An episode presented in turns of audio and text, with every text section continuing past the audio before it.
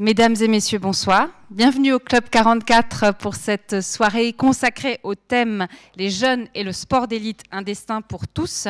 Nous aurons le plaisir d'entendre tout à l'heure Loïc Bourcalter, Jean-Pierre Heger, Jean-Philippe Favre, Roliane Servigno, Didier Simon avec euh, l'animation de Brigitte Leitenberg. Je me permets de vous annoncer notre prochain rendez-vous, puisqu'il est tout proche et qu'il va être aussi euh, très très intéressant. Ce sera ce samedi 16 février. Vous le savez peut-être, vous avez peut-être vu des affiches en ville. Nous aurons le plaisir d'accueillir ici même euh, le démarrage et puis ensuite aussi les projections de la nuit de la photo. Vous savez que la nuit de la photo en, est à sa huitième édition. Qu'est-ce que c'est que la nuit de la photo? Ce sont des projections de photographie les travaux de photographes euh, qui sont euh, repérés par euh, un comité qui travaille avec beaucoup de passion à, nous, proposer un très très beau programme d'exposition, de, mais projeté, de photographie. ça a lieu ici, au Club 44, mais aussi à l'Esther, au musée d'horlogerie, à l'ABC, au Temple allemand. Enfin, il y a plusieurs lieux et il y a d'ailleurs des petits papillons que je vous invite à prendre avec vous. cette nuit de la photo, elle démarre à 5 heures ici avec une conférence et nous aurons le plaisir d'entendre Yves Marchand et Romain Meffre, qui ont été les lauréats l'an passé de la Nuit de la Photo. Ils ont un très très beau travail sur euh, les ruines. Ça peut paraître un peu surprenant d'aller photographier des ruines. Alors ce pas les ruines antiques, mais ce sont les ruines notamment des structures industrielles, parce qu'ils sont convaincus euh, qu'elles nous racontent, qu'elles racontent beaucoup de nos sociétés. Donc ils viendront parler de leur travail ici à 5 heures et puis à 7 heures partout à la chaux de fond dans les lieux culturels, des marrons, euh, les projections de photographie et c'est gratuit, c'est pour tout le monde. N'hésitez pas à en profiter, c'est vraiment un magnifique travail, une magnifique programmation qui est proposée euh, pour les habitants de la région et au-delà. Sinon, je me permets de, vous d'attirer votre attention euh, sur la conférence. La semaine prochaine, on aura encore deux autres conférences. Euh, la première, le mardi 19 février, on aura le plaisir d'entendre Rossella Baldi, qui est une historienne passionnante et qui viendra nous parler de l'Observatoire cantonal de Neuchâtel. Personnellement, je ne savais pas que l'Observatoire cantonal avait été créé non pas pour, euh, au départ, observer les étoiles par amour des étoiles, mais plutôt pour fournir un horaire, l'heure la plus précise pour les industries de l'horlogerie, pour qu'elles aient un point de référence euh, absolument exact et parfait pour régler les montres de la région et du canton de Neuchâtel. Donc elle viendra nous en parler. Et puis le samedi qui suivra, on aura la possibilité d'aller visiter gratuitement euh, l'Observatoire cantonal à Neuchâtel. Pour ceux qui sont intéressés, ce sera le samedi à 14h 15. Voilà pour nos prochains événements. Sinon, je vous, signale peut-être euh, avec le rideau tiré là, vous ne le voyez pas, mais il y a une très très belle exposition derrière vous, des photographies de Xavier Warhol, qui est là ce soir euh, avec nous, euh, qui a tiré le portrait de conférenciers qui sont venus au Club 44 entre 2016 et 2018. Vous n'êtes pas sans savoir que le Club 44 fête ses 75 ans cette année, comme le dit très bien le roll qui se trouve juste là. Et on a eu envie, dans le fond, de vous montrer comment euh, il n'y a pas qu'un passé mythique du Club 44, mais il y a un présent qui est mythique. Et Xavier a réalisé d'extrêmement beaux portraits de conférenciers euh, posés sur une fresque où on voit des photographies prises durant les conférences, aussi bien des intervenants, mais aussi de vous, le public. Voilà pour les petites infos maison, j'ai envie de dire. J'en viens à la soirée de ce soir. Euh, vous dire aussi que cette, euh, cette soirée, en fait, elle, elle, a été préparée évidemment avec l'idée de, de, fêter avec le HCC un peu ses, 100 ans, dont en fait 75, le HCC 100, mais euh, qu'on avait envie de, de, marquer un peu le coup à notre façon, en amenant un petit peu notre, notre touche à nous, qui est de l'ordre de la, de la parole. Euh, et du coup, je me suis dit assez rapidement, je vais voir avec Brigitte Leitenberg parce que c'est un monde que moi je ne connais pas. Et je la remercie du fond du cœur parce que vraiment, euh, sans elle, euh, on n'aurait pas euh, ces magnifiques invités ce soir à cette table. Il y aurait, je pense pas, autant de public dans la salle. elle a mis à disposition son réseau, son questionnement. Je remercie aussi Francesco Garuffo qui est arrivé en catimini tout à l'heure, directeur du musée d'histoire de, la Chaux-de-Fonds, mais grand connaisseur du monde du sport et lui-même très impliqué dans la vie sportive du canton, pour qu'on essaie d'imaginer un petit peu ce qu'on avait envie de questionner dans le monde du sport et de s'intéresser notamment justement à la question des jeunes. Et je vois qu'il y a des jeunes gens parmi nous, merci d'être là. Euh, de se dire, dans le fond, c'est formidable de pousser, motiver les jeunes, le sport c'est formidable, mais qu'est-ce qui est bien pour eux? Et de vraiment se poser la question avec vous ce soir. Je remercie infiniment nos invités d'avoir accepté cette invitation conjointe, celle de Brigitte Lattenberg et euh, du Club 44, euh, parce que vraiment, euh, je pense qu'il y a des, enjeux qui sont extrêmement importants. La jeunesse, c'est bien de la pousser, mais à quel prix? Il faut vraiment bien réfléchir, se donner le temps ce soir de se poser la question. et vraiment, vous, connaissez tous et toute Brigitte certainement parce qu'elle est, elle est très investie, mais moi, je suis frappée à chaque fois que Brigitte s'attelle à quelque chose, elle le fait avec toute son énergie, toute sa générosité, tout son, tout son cœur. Simplement, j'aimerais vous rappeler un petit peu son, parcours. Donc, Brigitte Leitenberg est coach euh, de sport et de bien-être, c'est très important. Elle enseigne le nordic, walking comme personne. Elle a travaillé pendant dix ans au service des sports de la ville, dix ans pendant lesquels elle a été la présidente de la trotteuse Tissot et surtout sa grande prêtresse. Elle s'intéresse passionnément au sport et aux gens à qui elle parvient à donner le goût de l'effort, le plaisir du mouvement. Elle est l'auteur de Seth Neininger, qui a été publié en 2016, une formidable biographie de Michael Neininger, joueur de hockey, comme vous le savez tous. C'est à Brigitte Lattenberg que reviendra le plaisir de présenter cette soirée, et j'en profite aussi pour remercier la librairie Payot d'être là avec l'ouvrage euh, de Brigitte et aussi euh, l'ouvrage de Rouliane Servigno, mais Brigitte en dira un tout petit peu plus tout à l'heure. Merci Brigitte, à toi la parole, et très bonne soirée à toutes et à tous. Merci Marie-Thérèse pour euh, cette présentation. Euh, j'aimerais aussi remercier euh, au premier rang aussi Monsieur Favre et Monsieur Bello qui m'ont reçu et qui m'ont permis d'en savoir encore plus sur le fonctionnement du sport-études et des centres des CRP à la Chaux-de-Fonds. Donc merci aussi à vous, merci à Marie-Thérèse de m'avoir fait confiance et merci à vous tous qui êtes présents ce soir. Avant de commencer cette table ronde, je vais faire une petite présentation de nos invités et je vais commencer par Monsieur Jean-Philippe Favre. Euh, depuis six ans, vous êtes euh, inspecteur de l'enseignement obligatoire et même si vous n'allez plus vraiment inspecter les classes, vous êtes le garant du respect des décisions euh, qui sont prises au niveau des instances politiques du canton et auxquelles vous devez aussi rendre des comptes. Vous êtes euh, entre autres en charge du dossier du concept euh, sport art études et des centres régionaux de performance. Vous connaissez le terrain de l'enseignement neuchâtelois puisque vous l'avez vécu sous différents angles. Vous y avez fait vos études. Vous avez été enseignant à l'école primaire, au CPNL, et vous avez ensuite fait partie de la direction de l'école obligatoire de la Chaux-de-Fonds, avant de rejoindre le service de l'enseignement obligatoire et enfin, vous avez aussi une vision de parents sur tout ce qui est éducation. Vous n'avez pas simplement un parcours d'administrateur, puisque vous avez aussi pratiqué deux sports en compétition, le ski alpin jusqu'à 16 ans environ, et le basket en Ligue nationale sous les couleurs d'Auvergnat. Et puis vous avez aussi euh, rempli la mission, euh, qui est quelquefois difficile, d'être président d'un club de ce même club Val-de-Rue. Vous auriez aussi bien goûté euh, davantage l'aviron, mais il vous manquait un coéquipier. Vous travaillez en étroite collaboration avec Gilles Jacquet, chef du service cantonal des sports, pour faire respecter le cadre formulé par Suisse Olympique, et avec la direction des écoles du canton, qui assure avec les clubs euh, la mise en place sur le terrain. Merci d'avoir accepté cette invitation et de nous éclairer sur ces dossiers ce soir. Jean-Pierre, Jean-Pierre Heger. Est-ce qu'il faut encore te présenter? Mais oui. Euh, après avoir pratiqué. Après avoir pratiqué différentes disciplines sportives pour t'approcher de ton rêve, aller aux Jeux Olympiques, tu te spécialises dans le lancer du poids et tu deviens champion suisse. Transmettre tes connaissances, apprendre aux autres, faire progresser, partager, c'est par là, avec un diplôme d'instituteur et de professeur de sport, que tu as commencé ta carrière professionnelle.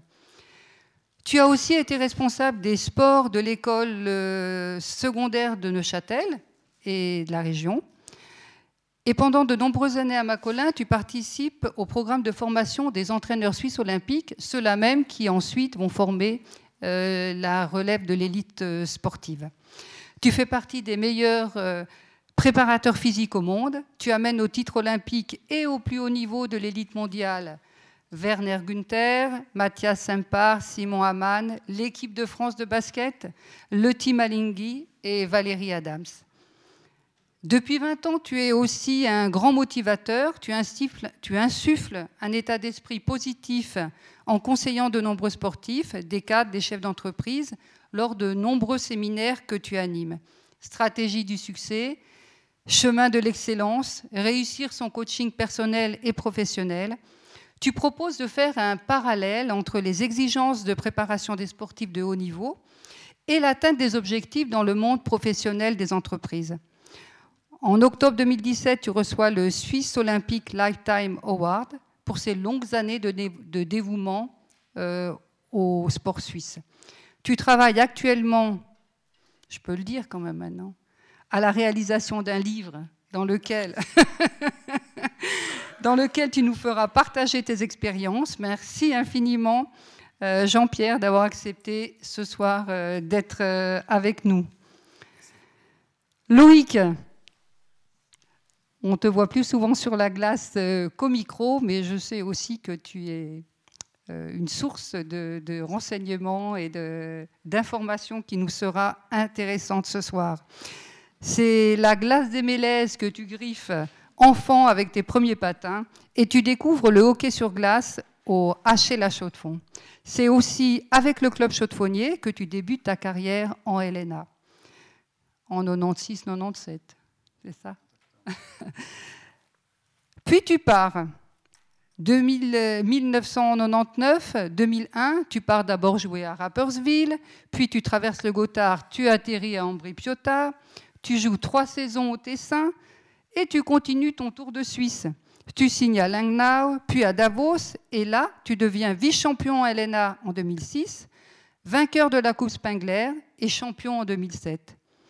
Tu as pu finir ta carrière de joueur en LNB au HCC, ton club formateur, et tu y as occupé le poste de capitaine jusqu'au terme de ta carrière de joueur à la fin de la saison 2017-2018.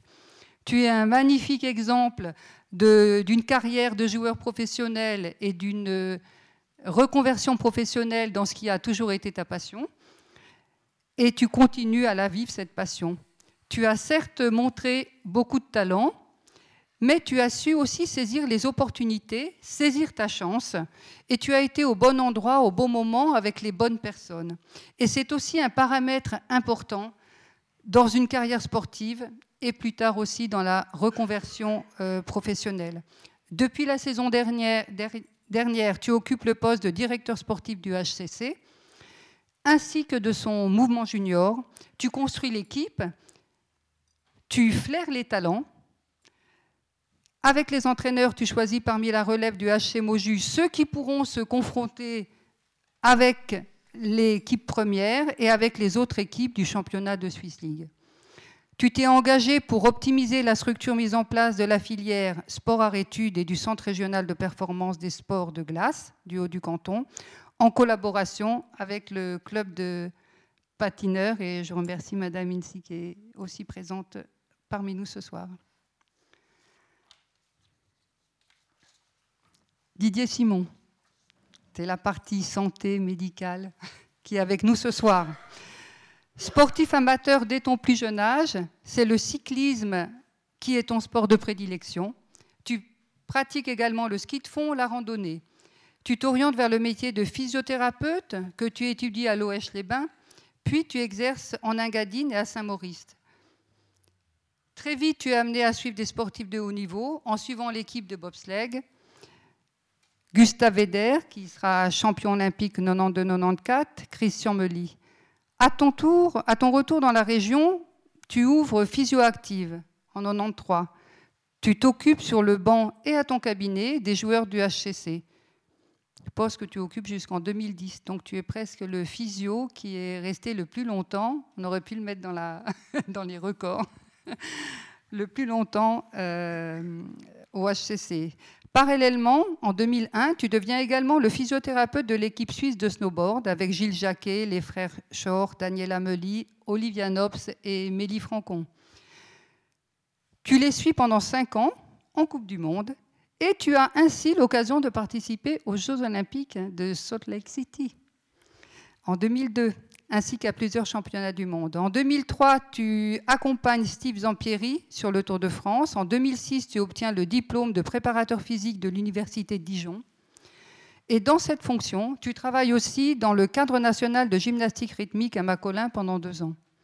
Tu as été un précurseur dans les techniques de soins easy taping que l'on voit maintenant sur de très nombreux sportifs. Et actuellement, dans ton nouveau cabinet installé à la rue du Crété 99 à la Chaux-de-Fonds, tu prônes l'importance de l'équilibre entre charge d'entraînement, récupération et bon état biomécanique. Merci aussi Didier d'avoir pris le temps d'être avec nous ce soir. Juliane, d'habitude c'est toi qui poses les questions. Puisque tu es journaliste sportif du canton de Neuchâtel, tu as connu l'Impar, l'Express, maintenant Arc Info, mais surtout depuis plus de 30 ans, tu suis l'évolution des sportifs neuchâtelois dans de nombreuses disciplines athlétisme, badminton, tennis, VTT, patinage artistique et plus particulièrement le hockey sur glace. Dans le cadre des 100 ans du HCC, tu viens de publier un livre que je vous recommande tous d'acquérir parce qu'il est magnifique. Euh, La Chaux-de-Fonds 1919-2019, un club sans histoire. Mais si tu pars avec plaisir couvrir des grands événements sportifs nationaux et internationaux, puisque tu as été aussi amené à être aux Jeux Olympiques, tu rôdes autour des entraînements et des événements sportifs cantonaux. Tu observes, tu analyses, tu relates, tu critiques, et tout le monde peut y passer. les parents, les entraîneurs, les athlètes et les équipes attendent de savoir à quelle sauce ils vont être mangés le lendemain d'une réussite ou d'un échec dans la presse.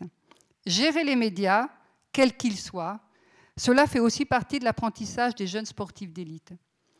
Ton regard presque paternel sur la relève sportive peut se remplir de beaucoup de respect, d'admiration et d'émotion. Tu es père de deux adolescents, dont un suit la filière sport-études au HCC. Plus Malheureusement, il n'a plus cette filière. Il n'a pas eu l'occasion d'être dans cette nouvelle filière, mais il a fait la filière précédente. Très bien. Ben, merci pour cette euh, précision. Alors maintenant qu'on connaît un petit peu plus tous nos invités, afin de vous entendre parler une première fois et de faire un petit tour de table, je vais vous poser une question à, la même à tous. Et j'aimerais savoir, pour entrer dans le vif du sujet, quelle grande star du sport ou quel événement sportif vous ont fait rêver quand vous étiez jeune? Je ne sais pas qui veut commencer. S'il n'était pas là, je vous dirais bien Jean-Pierre Heger, mais bon. non. Blague à part, euh, euh, bon, en ce qui me concerne, je dois dire que j'ai toujours eu un petit peu de peine à idolâtrer, si vous me passez l'expression, euh, un sportif ou un autre, ou un artiste ou un autre. En revanche, il y en a quelques-uns qui ont, euh, qui ont marqué ma, mon enfance ou mon adolescence. On a entendu parler ces derniers temps d'Inga Marstenmark, ben voilà, quelqu'un qui, euh, qui, a compté pour moi dans, dans, voilà, dans ma vie de jeune sportif. Bernard Russi aussi, même genre de personnage, assez discret, assez posé, élégant. Euh, toujours dans le ski, parce que c'était quand même mon sport en tant qu'enfant, mon sport principal. Ben, Freddy Schneider, qui avait la capacité à gagner une course en faisant du tricot entre deux manches, ce qui est quand même euh, assez remarquable. Et puis euh, après, ben, je me suis effectivement mis au basket, et, en l'occurrence, ben, dans ce domaine-là, j'ai un petit peu plus de peine à trouver vraiment des gens qui m'ont fait rêver. On citera Magic Johnson parce qu'il faut bien citer quelqu'un. Mais, euh, mais sinon, j'ai eu le plaisir de faire du basket avec plein de gens qui avaient euh, des qualités que j'aurais bien voulu avoir aussi. Euh, de les voir évoluer, de jouer avec eux, c'est des choses qui, qui m'ont apporté beaucoup. Pas des idoles, mais c'était des, des amis. Et puis c'était surtout des gens dont j'essayais de m'inspirer au niveau de mon jeu. Merci. Jean-Pierre? Pour moi, évidemment, le moteur, ça a été les, Jeux olympiques, euh, vraiment toujours. Et l'histoire, elle est simple. Euh, en 1960, j'avais donc près de 17 ans. Et euh, je suis allé voir la télévision, c'était les Jeux olympiques de Rome. Et je n'avais pas la télévision chez moi, je suis allé la voir chez un oncle. Et en rentrant, j'ai dit à mes parents, ça c'est mon truc, j'irai aux Jeux olympiques. Je ne savais pas ce que j'y ferais. J'ai jamais eu tellement d'idoles. J'ai jamais idolâtré. Et tant mieux. par contre, je me souviens de ces Jeux, puisque c'est ça qui a été le déclencheur de mon rêve olympique. ça a été le duel de, de, Johnson, Raffer Johnson, avec un, un asiatique qui s'appelait Yang en décathlon. C'était un duel extraordinaire de, du félin contre le, lion, le, le, baraquet américain noir contre le, félin asiatique. C'était un duel extraordinaire. Je me souviens de Broumel, sauteur en hauteur, celui qui a sauté le plus haut en, technique encore du rouleau ventral. Et puis de Vilma Rudolph, un enfant qui a, euh, qui a eu une infirmité dans sa jeunesse et, qui est devenue championne olympique aux 100 mètres et aux 200 mètres. Ça a été les flashs et c'est ça qui m'a amené à choisir d'aller au jeu, quelquefois. Merci Jean-Pierre. Euh, pour moi, mes, mes idoles, c'était les, les joueurs de la première équipe du HCC. Puis à l'époque, euh, le HCC était en première ligue. Mais moi, je,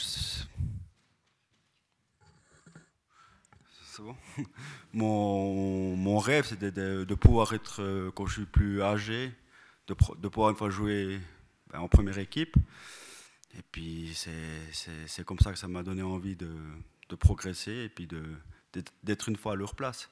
Même si on était en, troisième division en Suisse, quoi. Mais ça, c'était tous les week-ends, j'allais les regarder, puis je souhaitais une fois être à leur place. Merci Didier. Alors moi, ben, voilà, en étant, cycliste, c'est clair que ma passion, c'était, c'était Merckx, hein, de, voir euh, gagner les, grands tours, dominer les saisons euh, du début jusqu'à la fin. On avait, c'était, quand on était gamin et qu'on faisait un peu de vélo, on avait vraiment envie d'être, euh, ouais, d'être comme Eddie Merckx, donc c'était vraiment notre exemple. Puis au niveau régional, après, ben, c'est clair qu'il y a eu Jean-Marie Cretet, qui a été pour moi en fait plus qu'une idole parce que c'est un ami aussi, c'est une personne avec qui j'ai l'occasion de beaucoup, de, beaucoup m'entraîner avec, de le côtoyer, même s'il était quelques années plus fort, enfin plus âgé que nous et nettement plus fort. Mais on avait vraiment droit à ses conseils euh, et c'était vraiment génial de pouvoir s'entraîner dans, la région avec une star pareille, quoi, qui était un gars qui, était juste extraordinaire. Bah oui, donc tu parles de Merckx, moi je me souviens que je suis espagnol, donc j'étais à la maison, j'étais pour Eddy Merckx, mon père était pour Ocaña, ça donnait un peu des bagarres familiales pendant le Tour de France. Euh. Après, au cyclisme, il y a bien sûr eu euh, Indurain, que j'ai eu un peu l'occasion de, rencontrer quand il est venu ici au Tour de Romandie. Et mon tout premier idole de jeunesse, c'était Pelé. Pelé, en 1970, à la Coupe du Monde. Là, encore hier, on voyait euh, Pelé contre Gordon Banks. Ça m'a rappelé beaucoup de souvenirs. Mais... Puis sans ça, au niveau local, moi j'étais je suis un peu plus vieux que Loïc quand même. j'ai vu jouer Turler et rigoler, puis ça, c'était des, pour nous, c'était des, idoles quand on était gamin ici à Chaux-de-Fonds. C'était vraiment, en plus, Michel Turler, j'ai eu l'occasion de le rencontrer par la suite. C'était vraiment un homme formidable. Merci Rouliane. On voit que c'est assez euh, ressenti personnel d'avoir euh, euh, admirer ou d'avoir suivi euh, un athlète qui fait partie des, meilleurs euh, dans quelle que, soit la catégorie, ça motive et ça, ça permet, euh, que ce soit en compétition ou simplement pour le plaisir, de, de, motiver pour le sport. Donc je pense qu'on est tous ici d'accord sur un point, c'est que le sport, le mouvement, l'activité physique, c'est bon pour la santé. Euh, c'est nécessaire d'avoir ces, athlètes qui font rêver, mais maintenant pour euh, arriver à ce niveau-là, euh, à quelle dose, comment, quel système, quelle filière, quelle organisation? Et c'est ce qu'on va discuter ce soir. Et pour commencer, Monsieur Favre, est-ce que vous pourriez nous présenter un petit peu ce concept euh, sport euh, art études euh, et CRP du canton de Neuchâtel. Volontiers. historiquement, le concept sport art études, il est né en 2002 avec un, projet pilote qui a été mené ici à la Chaux-de-Fonds, au niveau de l'école secondaire de, l'époque. pendant deux ans, ce concept a été exploité ici à la Chaux-de-Fonds avant de déboucher en 2004, deux ans après, sur un arrêté qui a permis à toutes les écoles secondaires du, canton de proposer cette, cette filière. depuis, bah, finalement, entre 2004 et 2011, pas grand-chose n'a bougé. En 2011, on a vu apparaître, suite à certains euh, enfin, suite à l'application de la politique de, Suisse olympique, les centres régionaux de performance, c'était effectivement une nouveauté parce que jusqu'alors, euh, depuis 2004, le concept sport à études, c'était finalement un, projet dans lequel euh, des élèves qui remplissaient des critères sportifs, mais aussi scolaires, et avant tout scolaires, je suis obligé de le dire, je suis inspecteur de l'enseignement obligatoire, je mets le, côté, euh, la réussite scolaire en, avant et comme, principe de base. Mais les élèves qui, qui démontraient leur capacité, ou qui la montrent encore, parce qu'on ne va pas parler au passé, ça existe encore, qui démontrent leur capacité à réunir euh, à la fois, à obtenir à la fois de bons résultats euh, scolaires et de bons résultats sportifs, un potentiel sportif, peuvent être mis à, profit d'un certain nombre d'aménagements horaires dans la, semaine, jusqu'à huit périodes euh, d'allègement horaire sur euh, une grille horaire qui en comprend à peu près une trentaine euh, dans, les, dans, les, grandes lignes.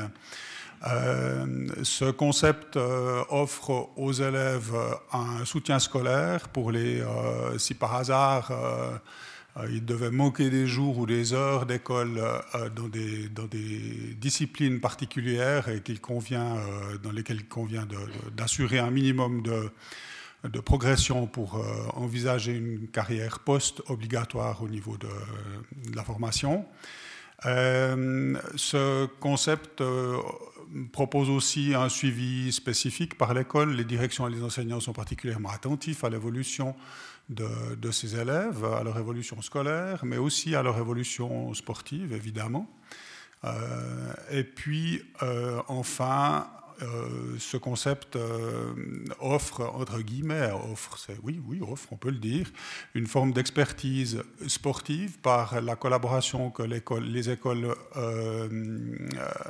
cultivent avec le service des sports, euh, une expertise artistique aussi, puisque c'est bien un concept sport à études. Ici, on va plutôt parler de, sport, mais enfin, il ne faut pas perdre de vue qu'il y a euh, plusieurs dizaines de danseurs, danseuses, musiciens, euh, par exemple, qui, qui, sont intégrés dans le concept aussi. et puis une expertise médicale, puisque nous travaillons de, de, près avec un médecin du sport bien connu à la chaux de fond, puisqu'il s'agit de Loïc Regazzoni, même s'il n'exerce pas la chaux de fond, il est au fond de chaux de fond, donc je pense qu'il a laissé quelques souvenirs ici. Euh, donc ce concept fonctionne de cette manière-là depuis 2004. Et en 2011, effectivement, il y a eu cette nouveauté que j'ai rapidement évoquée tout à l'heure, c'est l'avènement des centres régionaux de performance. Le premier qui a eu, euh, qui est apparu dans le canton, c'était un centre régional de performance dédié au ski alpin. Euh, je vous assure que ce n'était pas mon choix, malgré mes propos du début. C'est ça fait bien longtemps que j'ai euh, plus de contact avec le, monde du ski de compétition, ça fait vraiment très longtemps.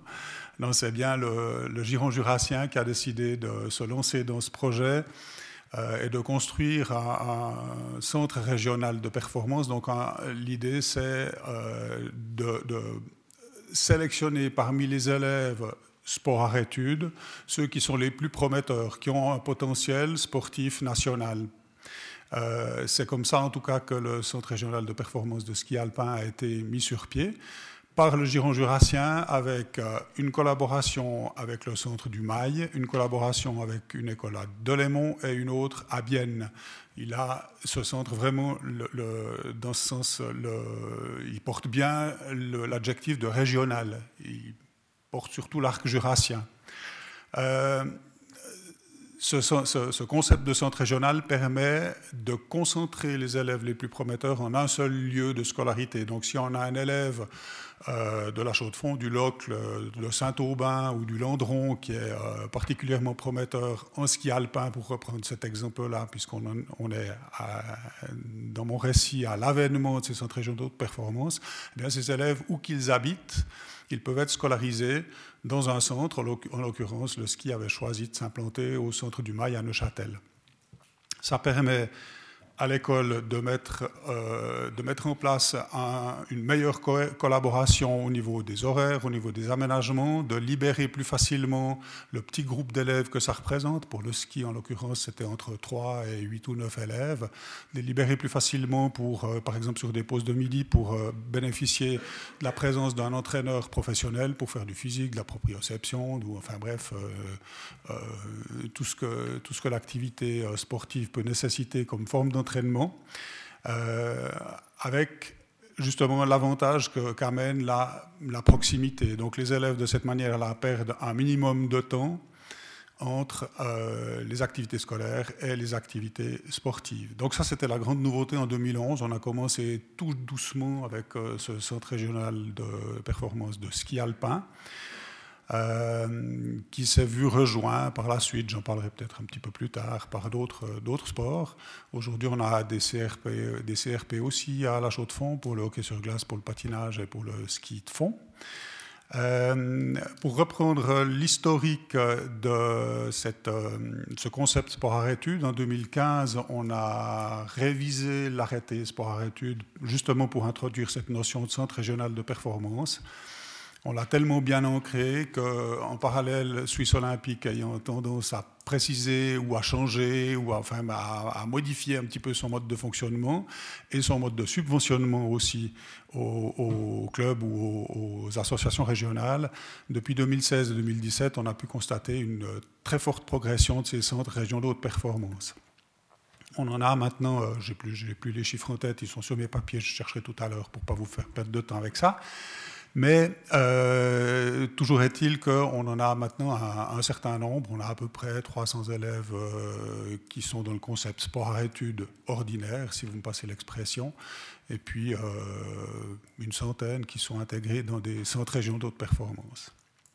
Voilà, dans les grandes lignes. J'espère que je n'ai pas été trop long. Non, vous merci. Me coupez, hein, si jamais non, non, mais c'est très intéressant. C'est euh, important de rappeler un petit peu la base et puis le, cadre qui est donné à ces, centres régionaux de performance.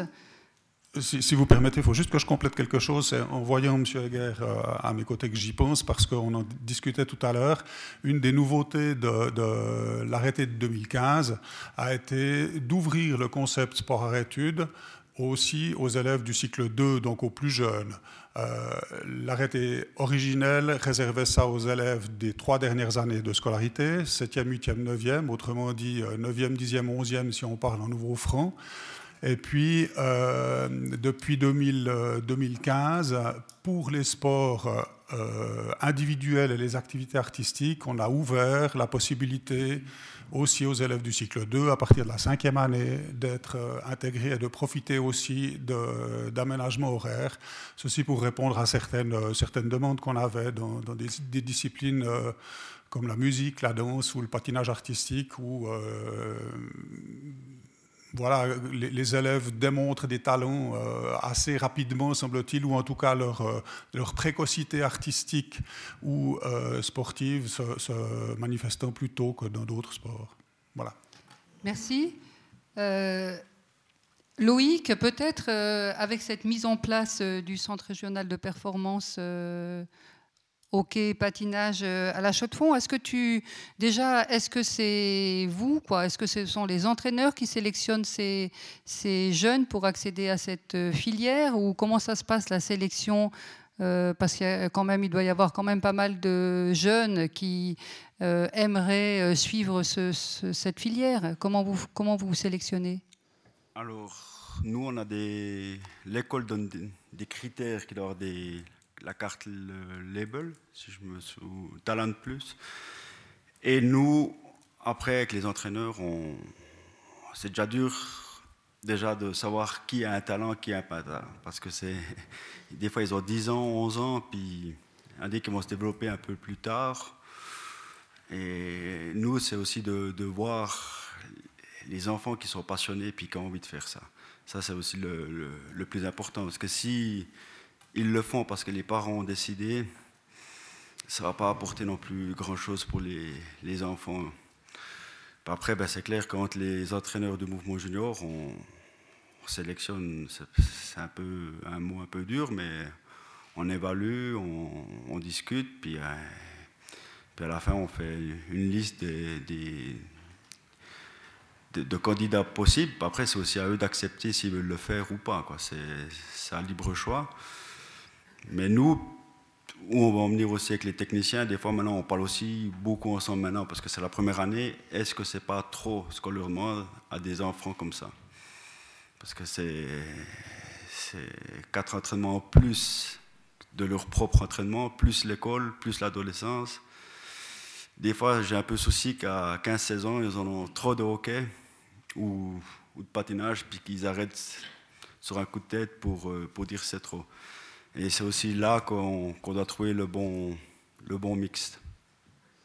Et est-ce que ces jeunes, euh, il y a quand même des hauts et des bas entre le début euh, du suivi de la filière et, l'âge de 16 ans, de 16 ans Est-ce que ces jeunes peuvent sortir de cette filière et être amenés à être pris Comment ça se passe? Est-ce qu'ils peuvent sortir de cette filière ou être un petit peu éjectés, entre guillemets? Ben, Chaque année, il y a ou des nouveaux, ou des qui vont arrêter, ou des qu'on ne va pas reprendre parce qu'on on a estimé que le développement ne s'est pas fait comme on, le pensait. Après, il n'y a, pas de, secret non plus, il n'y a pas de, route tracée. Il y a un gamin qui ne pourra jamais faire sport-études, puis qui va faire une carrière incroyable. Puis un gamin qui aura fait toutes les années sport-études, et puis il va jouer peut-être en, deuxième ligue. Si on, aurait le secret de... On, saurait comment faire et tous les clubs feraient de la même manière et puis il n'y aurait pas autant de déchets, on va dire. Ouais. Et puis euh, Jean-Pierre, avec ta grande expérience, est-ce que tu as, des, outils ou, pour flairer les, futurs talents ou, les, compétences ou les défauts qu'il faut avoir qui sont presque indispensables? Non, je ne suis pas du tout magicien, mais j'aimerais quand même donner quelques exemples caractéristiques euh, bon, celui que je connais le mieux, c'est Werner Günther, que j'ai entraîné 12 ans. Euh, je l'ai entraîné quand il avait 16 ans dans un camp d'entraînement à Macolin, où j'étais encore athlète moi-même. Et puis euh, l'entraîneur m'a dit écoute, j'ai que deux lanceurs, là je ne sais pas qu'en faire. Je suis entraîneur de sprint, est-ce que tu peux pas t'en occuper une journée? Et j'ai entraîné Werner et son collègue. Et puis en revenant au vestiaire, euh, j'ai dit à un collègue euh, de ma collègue, j'ai dit, t'as vu le grand là sur la place? C'est le type qui va battre mon record et il va me mettre deux mètres.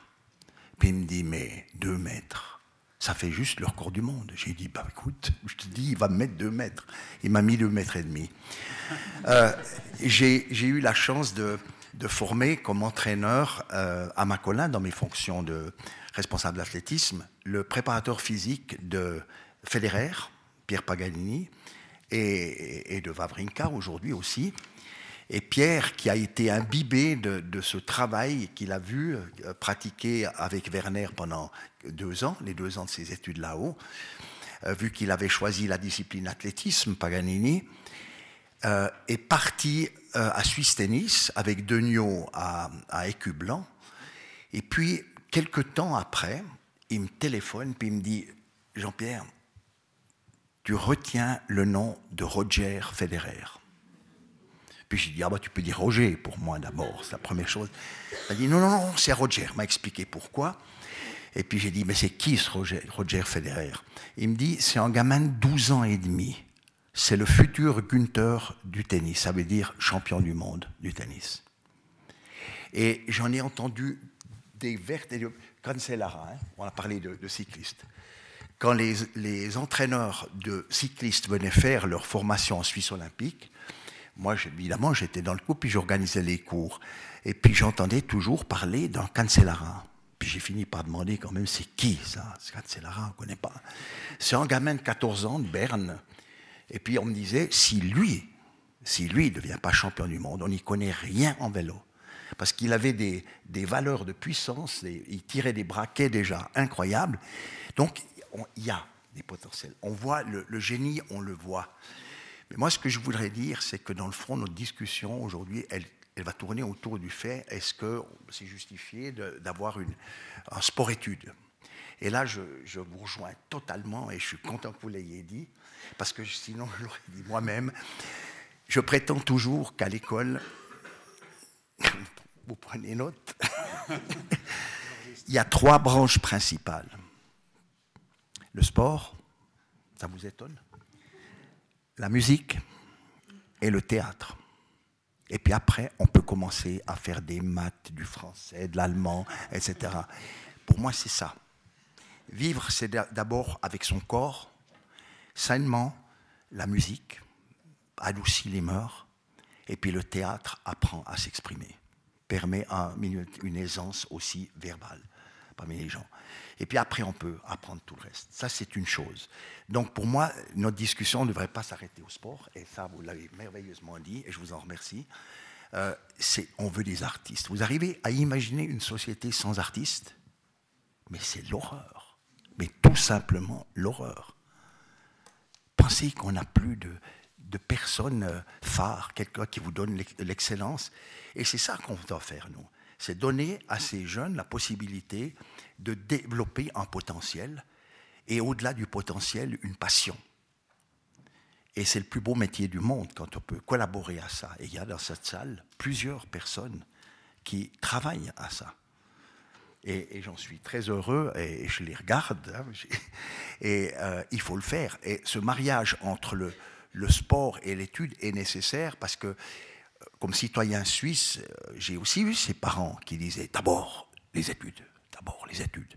Alors il a fallu faire les études, il a fallu se marier, avoir des enfants, puis après on a commencé à faire du sport. Parce que moi, je n'ai pas commencé à sport-études. Moi, j'ai commencé à 27 ans. Euh, donc, euh, je crois que c'est ça le, message que j'aimerais donner euh, de, cette activité, c'est de permettre à un jeune, au-delà, et là je vais peut-être un peu plus loin, mais je le dis maintenant, on ne développe pas seulement un, une coordination des mouvements, une technique, un, travail gestuel. Chez les sportifs, on développe une condition physique, on développe une préparation mentale, préparer à la vie, aller aux limites pour apprendre à les dompter et pas les dépasser. On apprend à perdre, on apprend à gagner surtout, c'est vrai, mais on apprend aussi à perdre. Vous savez, où est-ce que vous faites des études pour apprendre à perdre sinon dans le sport? D'une façon logique. Parce que s'il y en a un qui gagne, il faut bien qu'il y en ait un qui perde. Et ça, c'est un apprentissage extraordinaire, on n'en parle pas assez.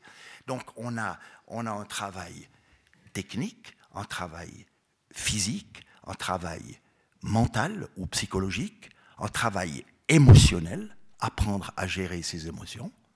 Et puis on peut même aller jusqu'au spirituel si on, admet qu'au-delà des religions, il y a des valeurs, et puis qu'en général, elles sont souvent les mêmes, on travaille aussi sur ces valeurs.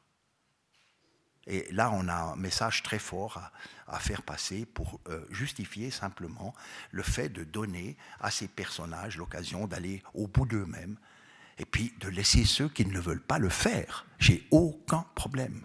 J'ai eu jamais aucun problème avec un élève qui me disait, mais moi et mes filles, qui à un moment donné m'ont dit, non, papa, non. La compétition, euh, on est doué, c'est vrai, c'est ce que tu dis, mais c'est pas parce que as fait du sport toi qu'on devrait en faire aussi. Il y en a bien une qui me l'a reproché plus tard, mais, mais ça, je crois qu'il faut l'accepter. Chacun est libre. Voilà. Et là, puisque tu parles de la vision des parents, est-ce que les parents sont préparés quand leur, euh, comment sont préparés les, parents? Est-ce qu'il existe quelque chose au niveau des clubs, au niveau de, pour euh, les préparer justement à accompagner ces, jeunes qui vont être, euh, qui vont avoir des, grands coups d'émotivité, qui vont avoir des déceptions, du plaisir, des difficultés quelquefois? Est-ce qu'il y a quelque chose, peut-être euh, euh, Loïc ou Monsieur Favre, ou si euh, Didier ou, ou Julian J'ai jamais suivi un programme. J'ai lu dans, dans la journal espagnol aujourd'hui que justement il y avait une école de, préparation aux parents, en particulier ceux qui sont au bord du terrain de football en Espagne, mais c'était très intéressant de, lire ça, de façon de se comporter, de, gérer les émotions des parents, des enfants. Et ça pourrait être intéressant aussi, euh, puisqu'on on voit souvent des comportements un peu bizarres des fois sur les bords des patinoires, hein, Vasco. Euh, donc, euh, dans ma carrière de papa de hockeyeur, j'en ai vu quelques-unes. J'espère que j'en vais vu trop, mais c'est vrai que ça, mériterait des fois aussi euh, une éducation, mais plus aussi aux parents d'apprendre à, gérer émotionnellement certaines décisions de leurs enfants, des échecs, des réussites, savoir les intégrer, puis pas déborder trop sur euh, l'affect de l'enfant. Merci. Les, ces jeunes qui vont commencer, qui vont évoluer, euh, ils vont aussi, euh, leur mécanique va aussi grandir, changer. Euh, Didier, euh, c'est à toi que je m'adresse euh, en tant que physio. On sait qu'en Formule 1, on doit contrôler la mécanique, on doit contrôler le moteur. Est-ce que tu penses que ces jeunes qui sont en pleine croissance et qui sont quelquefois en difficulté, on doit aussi leur, à un certain rythme, peut-être faire des contrôles mécaniques, entre guillemets? Oui, alors bien sûr, ça serait en fait l'idéal. Donc, même si on sort du cadre des jeunes, en fait, pour chaque chaque athlète, en fait, on devrait avoir vraiment un contrôle très régulier. On a beaucoup trop de blessures qui se passent parce qu'en fait, il y, a, une épaule qui est mal placée, il y a un bassin qui est bloqué, des choses comme ça.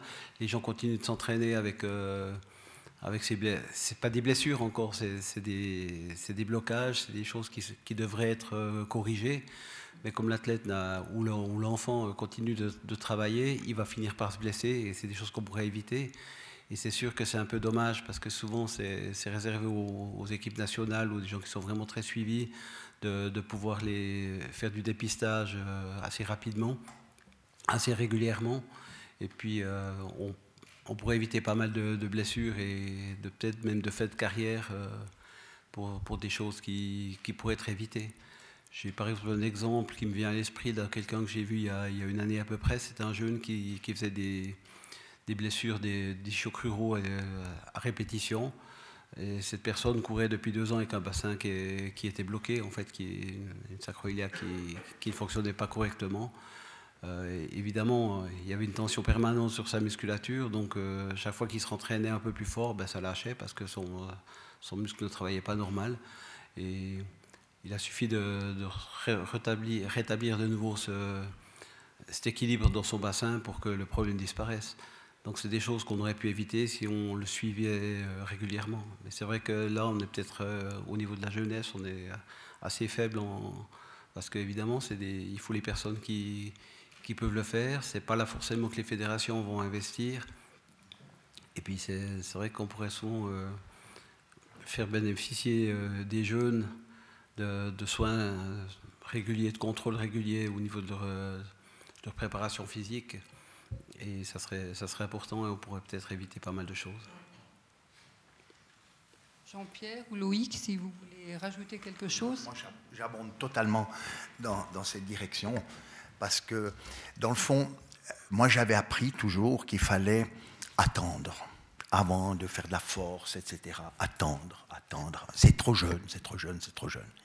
Jusqu'au jour où j'ai rencontré un, un très, très grand scientifique français qui, est, le professeur Lacour, physiologue, euh, biomécanicien et, grand connaisseur de la science du développement, nous disait c'est tout faux.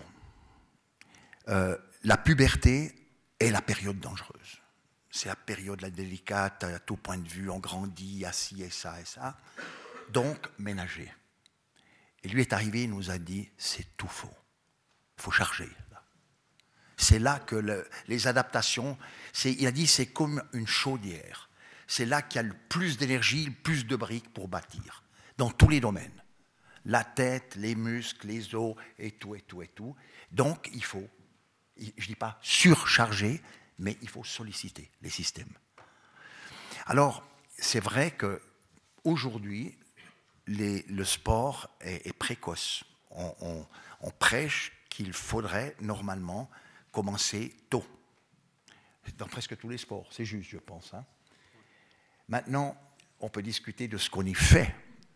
si, on a un, un, développement large, donc qui permet une motricité euh, beaucoup plus complexe par la suite, ou bien si on se spécialise à outrance dès le départ. Ça, c'est une discussion qui reste ouverte. Moi, je suis plutôt pour une, une ouverture, euh, faire différentes choses pour arriver après à maîtriser un maximum de complexité dans, dans sa discipline sportive. Mais je voudrais mettre ça sur le tapis, c'est une discussion, discussion très délicate.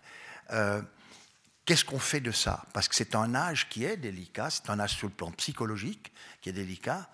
Euh, sur le plan physique, les, leviers euh, grandissent fortement. Souvent, moi j'en sais, je sais quelque chose parce que j'ai grandi encore tard avec certains problèmes de, problèmes de schlatter, de, de, de qui sont pas tout à fait euh, calcifiés. Et quand on force, ben, on a des inflammations pendant une année ou des trucs comme ça.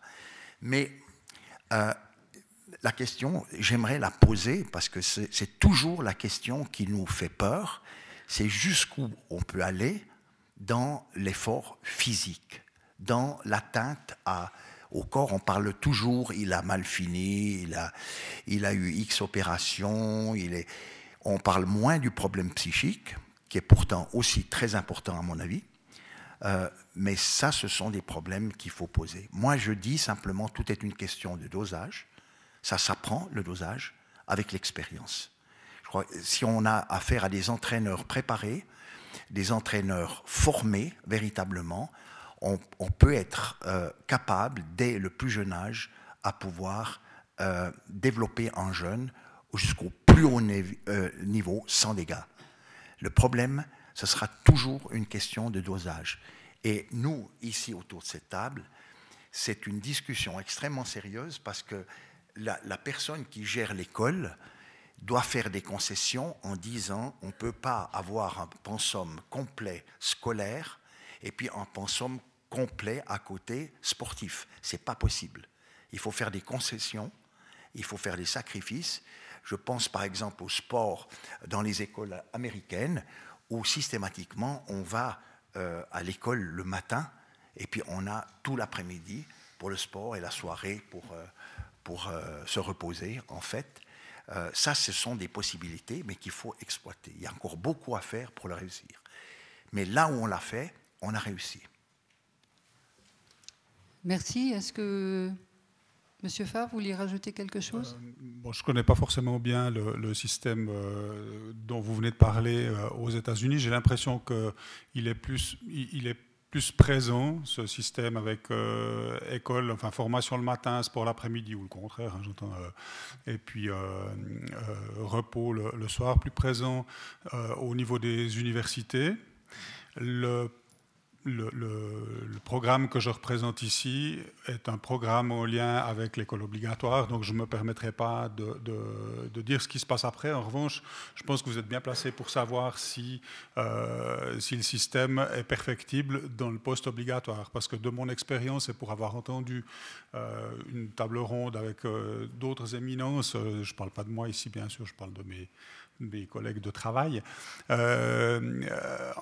à, l'université euh, de, Neuchâtel, ce qui était ressorti de cette, euh, table ronde, c'était effectivement que euh, c'était à partir du lycée, voire même de l'université, que les vrais problèmes commençaient à se poser pour marier au mieux la formation et la carrière sportive, parce que c'est l'âge où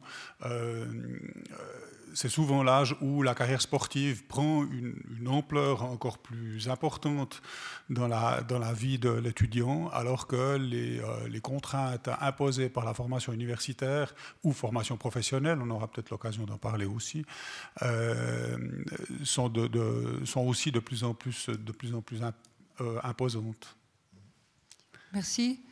Juliane, j'aimerais avoir, peut-être tu voulais rajouter quelque chose, Didier? Oui, alors moi, ça m'aurait intéressé de, rebondir euh, sur ce que a dit Jean-Pierre Heger. Euh, donc, au niveau de, l'entraînement, en fait, euh, j'ai peut-être une question au public.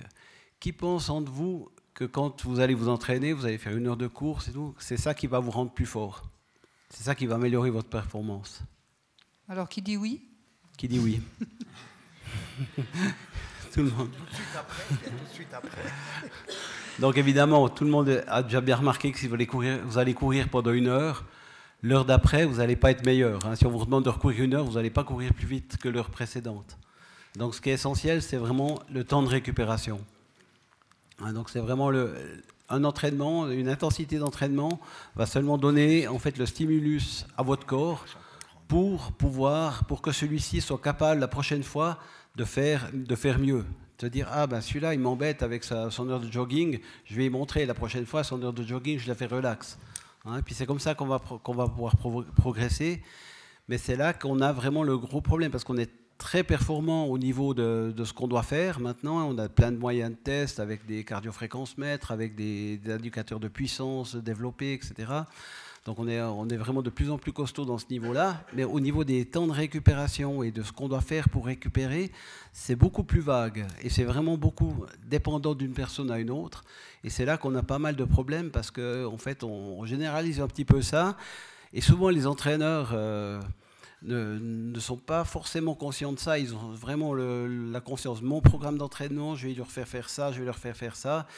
On avait un célèbre entraîneur à la chaux de fond avec lequel j'ai pas mal travaillé, pas toujours dans de bonnes conditions, mais c'était des fois euh, qui, quand son équipe était fatiguée, il disait Bon, ok, les gars, vous allez jouer comme des pommes ce soir. Demain matin, on fait un troisième entraînement à 6h30. Hein, donc c'est vrai qu'on oublie des fois que l'essentiel dans l'entraînement, c'est le repos. C'est là que votre corps il va se développer, que vous allez récupérer. C'est là qu'on va développer les qualités de l'entraînement. Donc le but de l'entraîneur, c'est vraiment de donner les impulsions les plus précises, les plus pointues possibles pour que le corps se développe. Mais là à côté, on doit vraiment avoir un développement, un repos qui correspond, qui laisse le temps au corps de récupérer. Et c'est là que c'est le plus difficile. Et c'est là qu'on a un gros problème avec les adolescents, parce qu'on a plein de choses. On a les études, on a euh, bah, maintenant les écrans qui ne nous aident pas.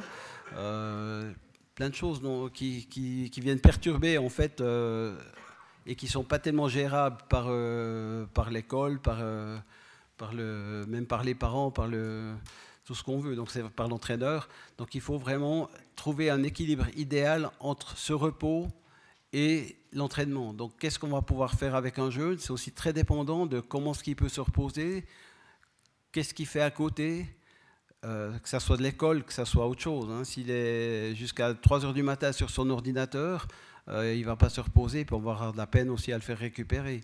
Donc c'est toutes ces choses-là qui sont vraiment hyper importantes dans le, dans le développement du jeune. Merci Didier. Alors Rouliane ou Loïc, euh, comment faire passer ce message? Toi peut-être en informant ou en mettant en avant dans la presse ou... il, y avait, il y avait un, l'entraîneur Suisse olympique, une fois, l'avait dit le meilleur dopage, c'est le sommeil. Et ça, c'est vrai. Que les enfants, il faut qu'ils dorment, surtout quand ils sont en phase de croissance. Et puis ça, c'est des choses que j'ai assez souvent reproché des fois dans les programmes d'entraînement qui ont mis les enfants. C'est qu'il n'y avait pas assez d'heures de sommeil, surtout quand ils ont 10 et 15 ans, ils ont besoin de beaucoup dormir. Euh, la deuxième chose que j'aimerais dire, c'est par rapport à la biomécanique, à ce que disait Didier, c'est aussi aux parents de prendre la responsabilité. Euh, nos enfants, ils vont deux, fois par année euh, chez Chiro ou le, physio faire un contrôle pour rétablir la mécanique, justement, le, squelette, pour qu'il soit. Et ça aussi, il ne faut pas toujours que ce soit le club qui prenne l'initiative. Les parents, ils ont aussi quelque chose à dire. C'est leurs enfants. Et, ces, contrôles, maintenant, il y a tellement de spécialistes qui peuvent faire du bien nos enfants. Il faut aussi faire la démarche nous-mêmes de le faire. Moi, j'aimerais poser une question, parce que c'est quand même mon métier, Brigitte. À, à Jean-Pierre. Qu'est-ce que tu penses de la, théorie des 10 000 heures? Des 10 000 heures Ouais, c'est la théorie, par exemple, dans, la fédération de hockey sur glace suisse, c'est la théorie, c'est il faut 10 000 heures euh, pour développer un enfant en 10 et 20 ans pour que, ce soit un bon sportif d'élite. Alors, je ne sais pas comment ils ont fait le calcul. Vous savez, ça, c'est des trucs qui me font rire, moi. Parce que moi, on m'a aussi dit il faut 10 euh, 000 jets euh, pour pouvoir lancer tant et tant. Et quand je fais les calculs, combien de jets faisaient mes athlètes par semaine et par conséquent par mois, par année, etc., j'arrivais à des chiffres qui étaient 100 fois moins grands. Ça dépend tout de l'efficacité, comment je le fais, quelles sont mes exigences chaque fois que je lance. Moi, j'avais pas besoin de, faire. Je faisais deux entraînements par semaine avec mes, lanceurs trois au maximum d'une petite heure, avec 30 jets maximum par entraînement, et c'est fini.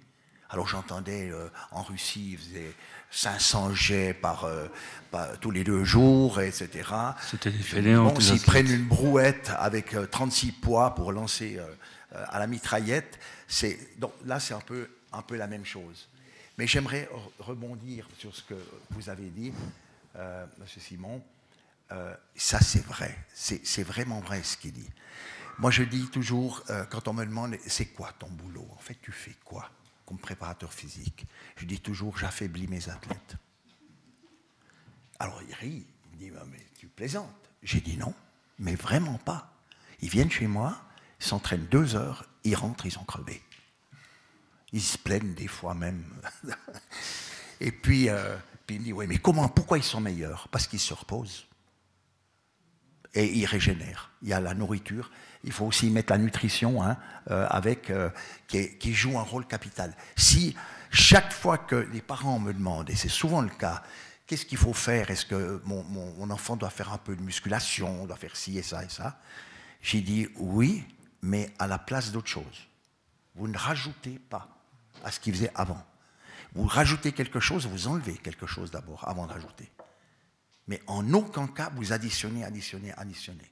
Alors là, je suis plus que d'accord. Quand je parlais de dosage, c'est ça.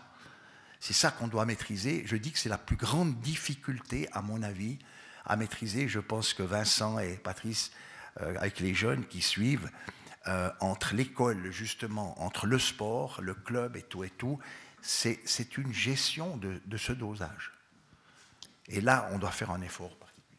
Merci Jean-Pierre. Euh, Loïc, qu'est-ce qui est mis en place euh, au HCC, quoi, dans le CRP du HCC à ce niveau-là, au niveau de l'information euh, Peut-être pas pour les tout petits, parce que c'est pas eux qui maîtrisent euh, l'hygiène de vie et l'alimentation, mais peut-être aux parents ou comment ça se passe au niveau de la santé aussi, de la- du contrôle de santé? Ça fait, je pense, bientôt une année qu'on a des discussions assez animées avec euh, ben, Sport Études euh, de HCC parce que j'ai souvent estimé que, qu'on en demandait un peu trop à ces jeunes enfants. Des fois, je suis un peu étonné qu'ils s'entraînent plus que des pros. Puis en plus, ils ont l'école et les devoirs et tout à côté. C'est, c'est jamais facile de pouvoir gérer parce qu'on on veut qu'ils leur donner plus de temps de glace pour qu'ils s'améliorent. Et d'un côté, comme à chaque fois on a des petits contingents, c'est aussi des joueurs qui jouent beaucoup normalement dans leur équipe, voire dans double catégorie. Et à la fin, ça fait, ça fait beaucoup. On a essayé de, mettre aussi un peu en place ben, Laurence qui est là, qui vient pas assez souvent pour les gamins, mais au moins il y, y a quelque chose qui. Une masseuse qui vient une fois par. On va dire une fois par semaine avec les jeunes.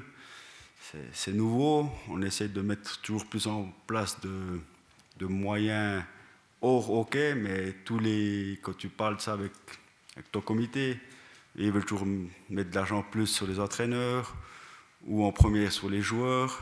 Et des fois, il faudrait mettre plus d'argent à côté sur le préparateur physique ou des, un physio à temps complet, même pour les jeunes, qu'on puisse éviter des blessés, des blessures, et puis aussi développer mieux les, joueurs.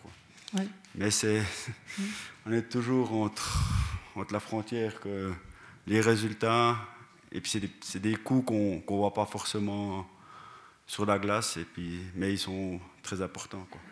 Et sensibiliser les parents, est-ce qu'il y a quelque chose qui est fait au niveau de, euh, de- des contacts, des échanges, pour euh, peut-être imaginer un espèce de code du parent idéal de jeunes sportifs d'élite En sport-études, on a, on a Anne- Anne-Christine Selbar qui est pédiatre et puis qui est la responsable médicale. Ils ont fait un examen complet.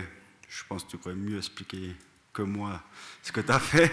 Mais on a, on a quand même. euh, Il y a quelque chose euh, qui, est, qui est là et qui, qui fonctionne. Quoi. Super. J'aimerais aussi euh, peut-être euh, poser une autre question. On a parlé de la fatigue émotionnelle, on a, parlé aussi de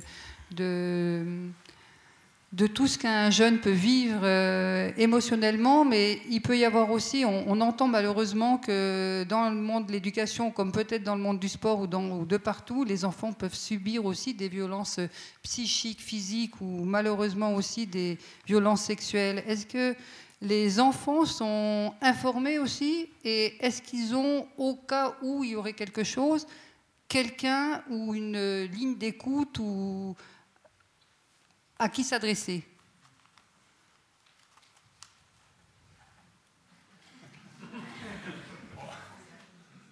J'ai une immense expérience dans le temps, mais j'ai jamais été confronté à un problème de ce genre. C'est terrible. C'est terrible parce que quand je lis les journaux, je me dis, mais dans quel monde je vis? Mais la plupart du temps, mais toujours, j'ai peut-être été témoin. Moi, je sais que ce qui, est, ce qui est écrit dans les journaux à ce sujet, pratiquement. Ah oui. mais quand tu, quand tu es côté à Macolin, Jean-Pierre, je veux dire, moi j'étais assisté à des entraînements de gymnastique rythmique à, à Macolin quand même. Je veux dire, j'ai vu des choses assez bizarres, euh, pas pour dire violentes. Ça t'a jamais choqué Ça t'a jamais frappé? À Macolin Ouais, bah, mais en gymnastique? En gymnastique rythmique, en, gymnastique rythmique artistique, mais aussi en rythmique. Euh. Ah, attention, euh, j'ai jamais vécu, moi, vu. dans mes groupes, mais, mais j'étais témoin d'histoires qui sont passées à côté dans la salle.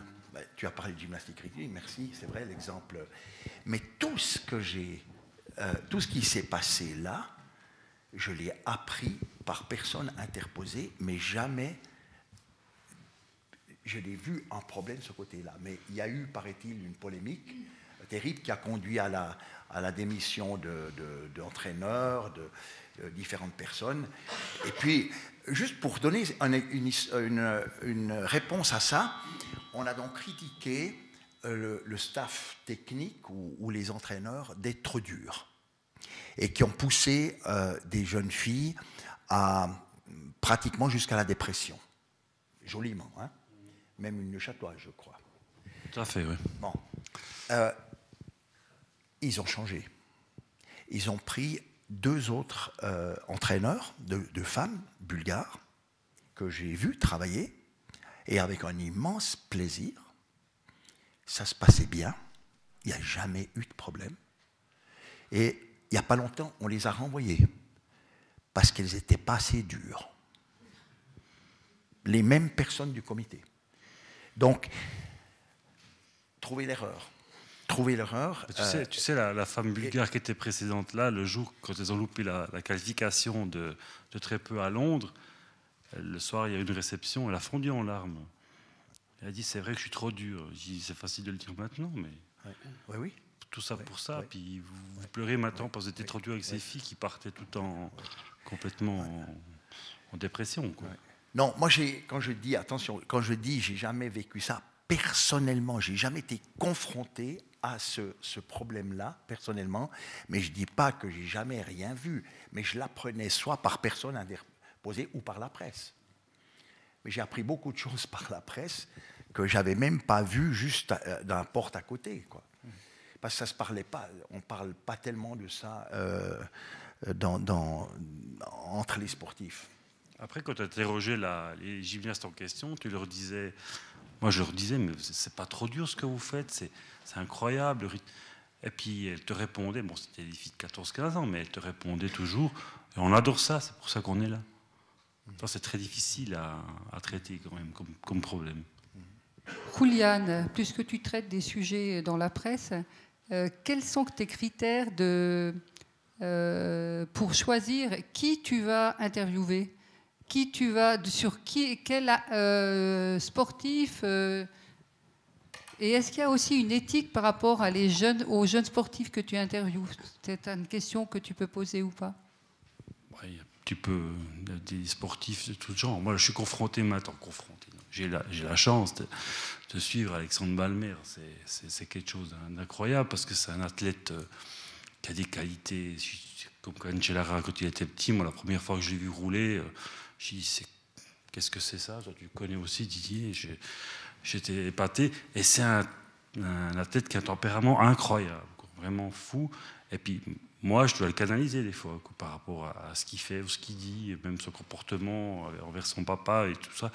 Et, là, il y a une grosse éducation à faire, mais c'est ce genre d'athlètes exceptionnels, il ne faut pas les brider trop parce que leur tempérament leur permet d'arriver loin. Et c'est toute la mesure qu'il doit trouver lui-même à, à, ça, c'est l'apprentissage, c'est lui qui doit faire l'apprentissage. Mais bon, les critères d'un journaliste pour faire une interview d'un athlète, c'est savoir quels résultats il fait. Euh, s'il fait des choses exceptionnelles, ça, ça, peut aussi être quelque chose de, une aventure étonnante, des, gens qui sont des défis incroyables. Il y a Christian qui est là, on peut en parler.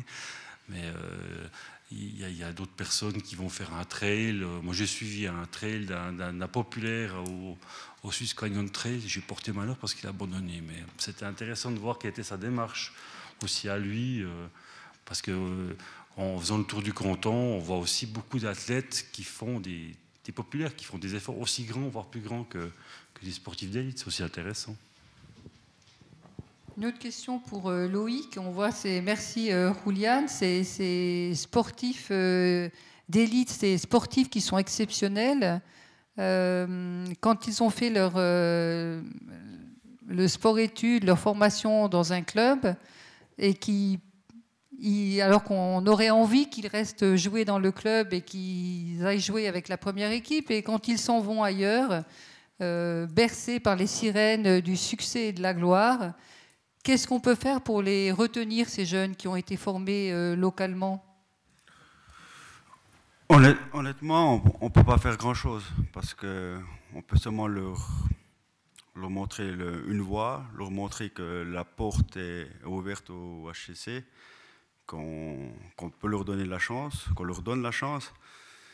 Mais à la fin, c'est si le papa ou la maman ou l'enfant a décidé d'aller jouer à, Berne, partir à 15 ans, 16 ans, on peut prendre du temps pour parler avec les parents, on peut prendre du temps pour parler avec l'enfant, mais ça appartient à chaque individu de choisir son, son destin. Puis il n'y a pas de, y a pas de, de, voie juste. Y a, tu peux y arriver. Je veux dire, moi, je, prends mon exemple, j'ai jamais joué en élite, en élite A de, de, ma carrière. Puis maintenant, on dit toujours qu'il faut jouer novice élite, élite A, et pas après première équipe. Mais il y a des joueurs qui ça marche sans, sans ça.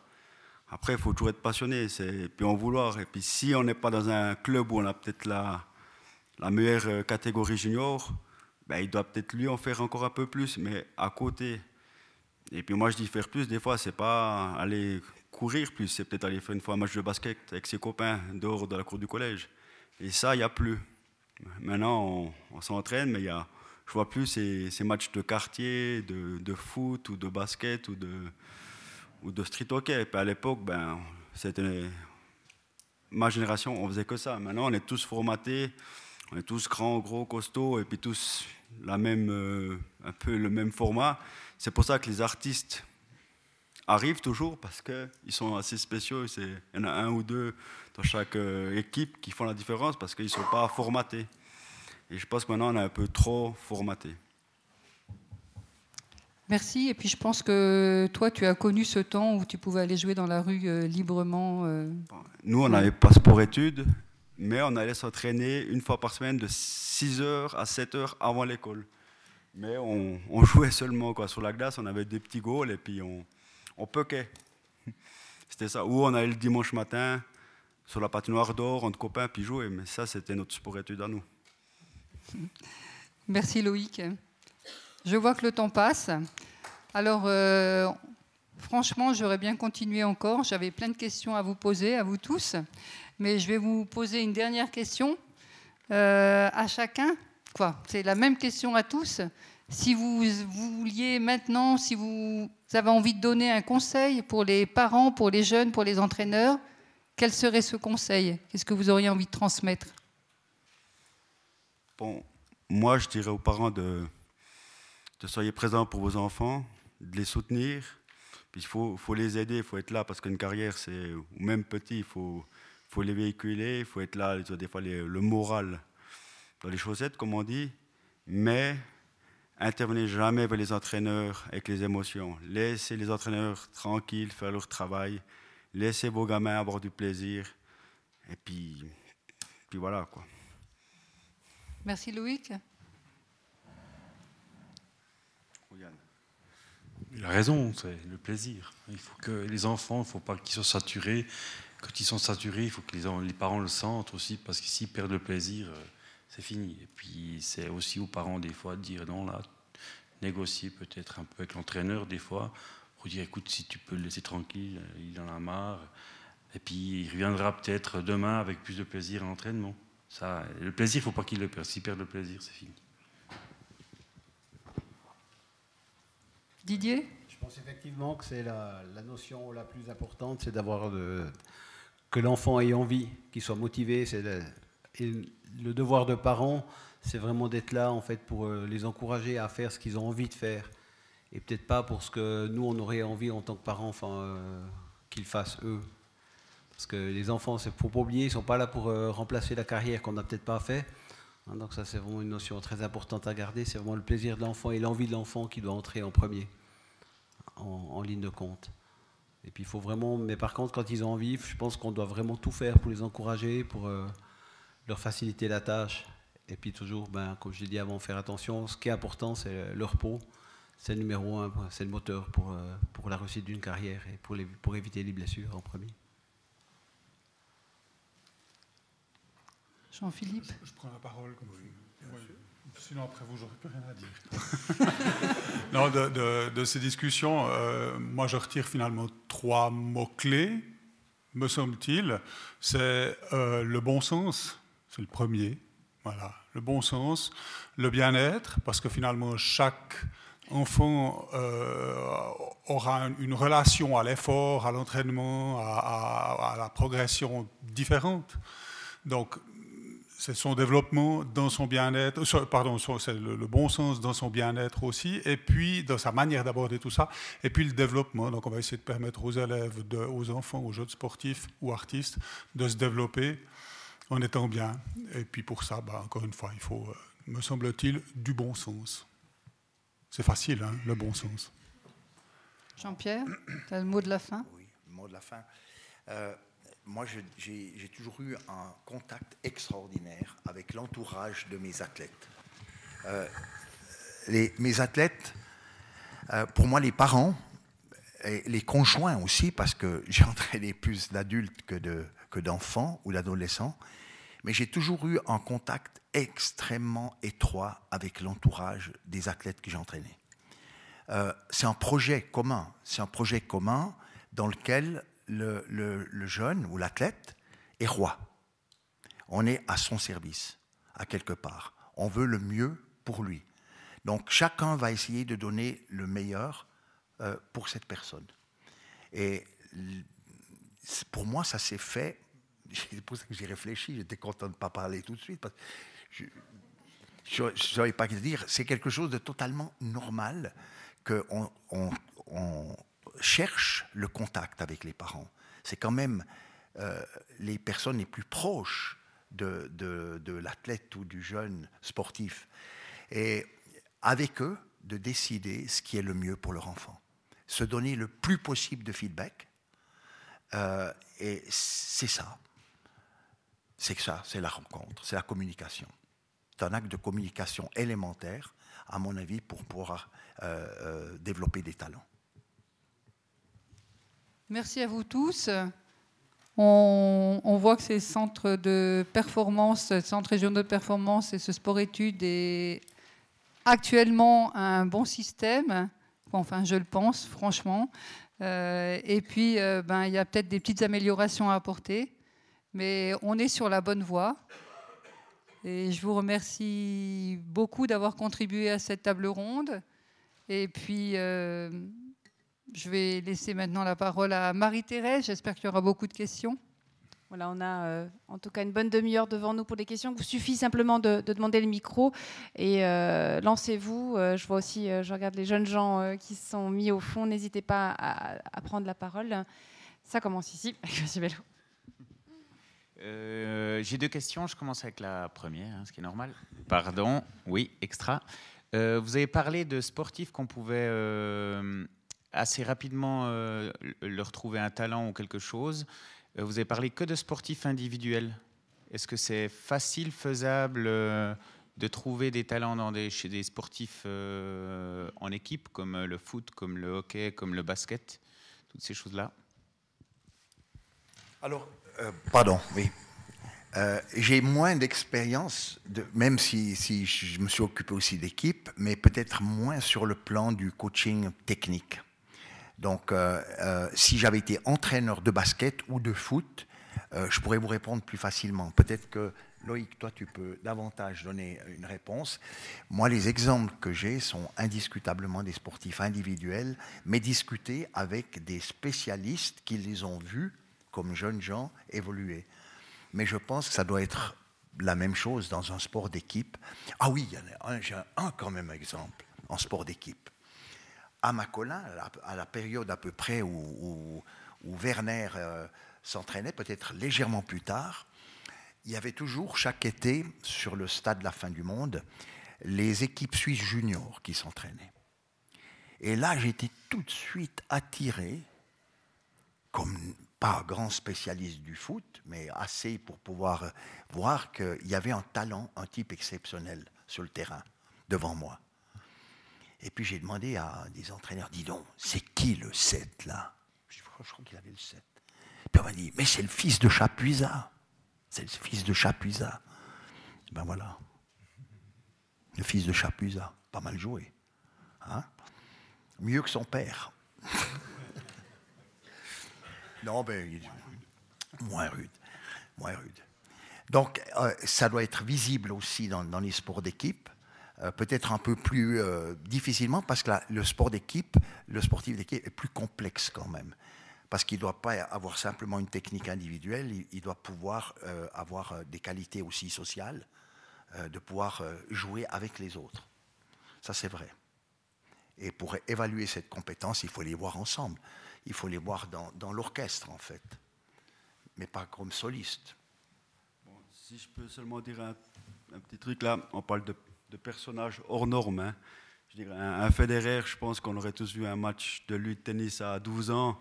On aurait aussi vu que c'était un gars qui allait, même on n'était pas prof de tennis, quand Lara et, mais dans le sport collectif aussi, on peut voir des talents hors normes ou dès qu'ils sortent du lot. Ça, on le voit automatiquement. Mais après, c'est dur de, savoir le, petit gars de 10 ans qui va se développer, qui est un peu plus petit à son âge, mais qui est plus fort, l'intelligence du jeu, ça on va aussi le remarquer. Mais il sera peut-être pénalisé, certains entraîneurs, parce qu'ils veulent gagner. Mais c'est là le, problème, parce que le petit gars de 10 ans qui, est, qui a 10 cm puis 5-6 kg de moins que le tout grand, il aura plus de peine dans les contacts, mais à 15 ans, il sera lui meilleur parce qu'il sera, plus, il sera développé après. Et ça, c'est à... On arrive dans, dans, les sports collectifs aussi à voir. Deuxième question et la dernière, on est aussi un petit peu ici pour parler des CRPD SAE. Vous avez parlé de repos. Euh, si on parle d'école plus de sport le soir en équipe, plus le sport en journée, euh, en gros, on se pose la question est-ce que vraiment il faut le sport en journée? Est-ce que ça vaut la peine de faire un CRP ou un SAE euh, si, on doit parler, si, on doit avoir l'école, le sport et du repos bah, Dirais que c'est justement l'objectif de, de, ce concept, c'est finalement d'offrir les conditions les plus euh, les plus adéquates. Euh, c'est un mot un peu passe-partout adéquat, mais enfin, essayer de faire, euh, de faire en sorte que l'ensemble se, se, marie le mieux possible. C'est certainement toujours perfectible. les aménagements horaires qu'on accordera à un, à un, élève lui suffiront pour certains, lui suffiront peut-être pas tout à fait pour d'autres. mais c'est bien l'objectif, c'est de, de, réussir à, à, marier ces trois pôles de la manière la plus équilibrée possible. Euh, c'est ça le but de, ce concept, c'est de chercher l'équilibre. Alors, encore une fois, euh, tout est toujours perfectible, mais ça reste le but. Je crois qu'on a une autre question ici, une remarque? Oui. Euh, je, on parle toujours de sport-études, mais à un moment donné, à 15 ans, Il y en a qui font l'apprentissage. Qu'est-ce qu'on fait avec? On demande de plus en plus de faire des apprentissages, mais quelle est la suite? Et une deuxième question, que si je peux me la permettre, en entendant ce qui se passe souvent à Berne sur les subventions qu'ils donnent, on diminue toujours plus les subventions à la formation des entraîneurs et autres, et euh, avec ça, on ne peut pas encore demander plus aux bénévoles.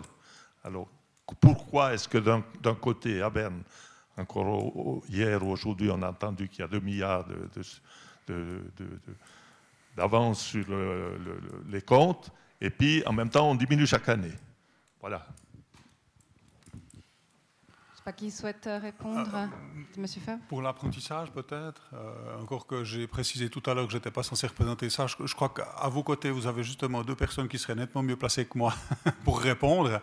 Mais dans les grandes lignes, si je peux peut-être quand même faire part d'une toute d'une modeste expérience, puisque j'ai travaillé dans l'enseignement professionnel, c'est vrai que dès le moment où un, jeune sportif vise une formation duale, euh, bah, il faut qu'il trouve un patron qui est compréhensif. Il n'y a pas tellement d'autres manières de faire. Un bon exemple, c'était Didier Cuche, qui habitait le Paquet, qui était apprenti boucher à Auvergnat, et puis qui a fait la carrière qu'on sait, parce qu'il avait justement, il l'a remercié à plusieurs reprises, un, patron qui était particulièrement euh, compréhensif, et puis euh, aussi parce que lui avait, en plus de ses qualités sportives, un des ambitions, on va dire, et notamment celle de réussir son CFC, en même temps que sa carrière sportive. Il faut ça, il faut ça aussi, hein, parce que je ne suis pas tout à fait sûr qu'il ait passé euh, tous les jours de, cours euh, sur les bancs de l'école professionnelle, tous les, je suis pas certain, et puis qu'il ait passé autant de temps en boucherie euh, que, ses camarades de, de, de jeu à l'époque, et pourtant il y est arrivé. Mais voilà, c'est une question, il faut trouver, euh, voilà, trouver l'entreprise euh, qui, est d'accord de jouer le jeu, je pense. C'est une autre question, ça, pose le, problème du poste obligatoire dans ce canton.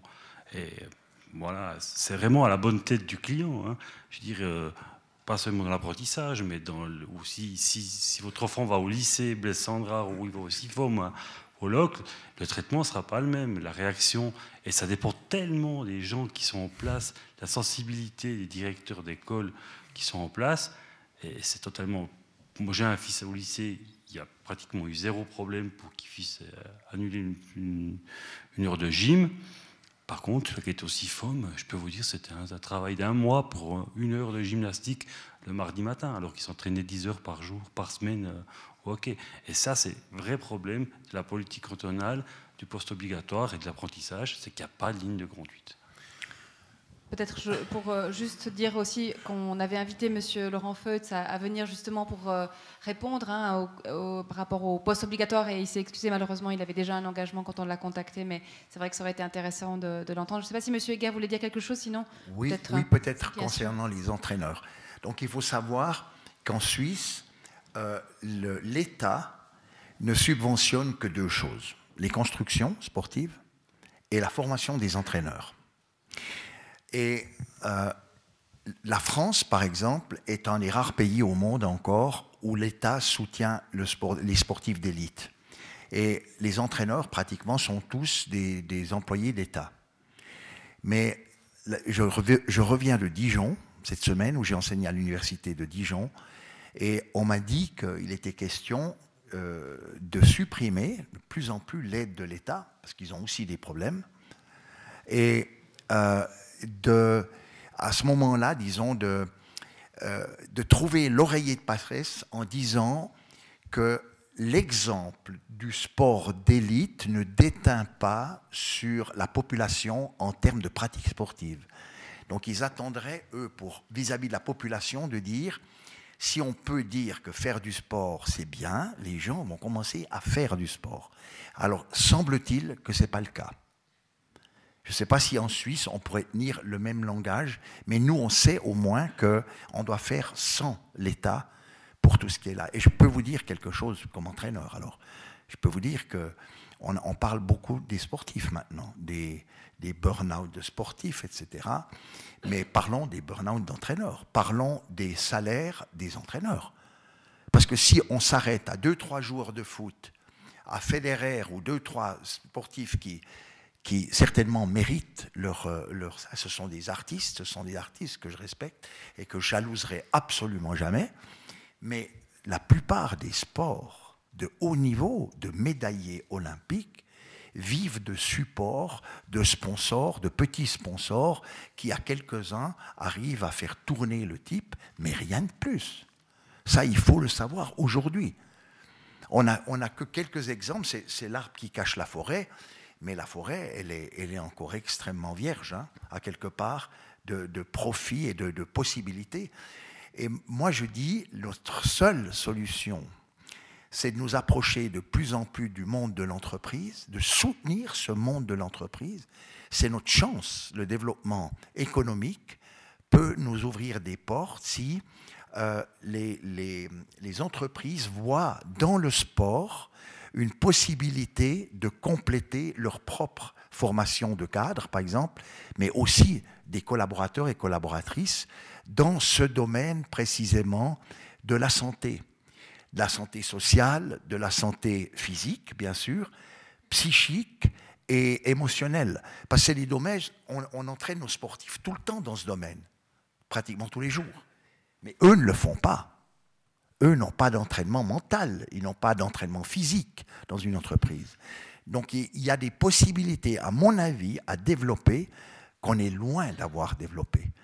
Et si vous avez dans une entreprise euh, comme le Swatch Group, pour euh, saluer un des directeurs, euh, quand vous avez des locaux, des espaces, et que vous en consacrez un pour mettre des locaux sportifs, d'engager quelques personnes, puis de faire un win-win, on s'aide. Moi, je vous aide dans ce domaine-là, vous, vous m'aidez à mettre des infrastructures ou des possibilités, euh, un peu d'argent peut-être aussi. Il y aurait des possibilités immenses à exploiter, à mon avis, dans toutes les régions. Dans toutes les régions. Pensez à Burus. On a parlé de Burus dernièrement à Boncourt.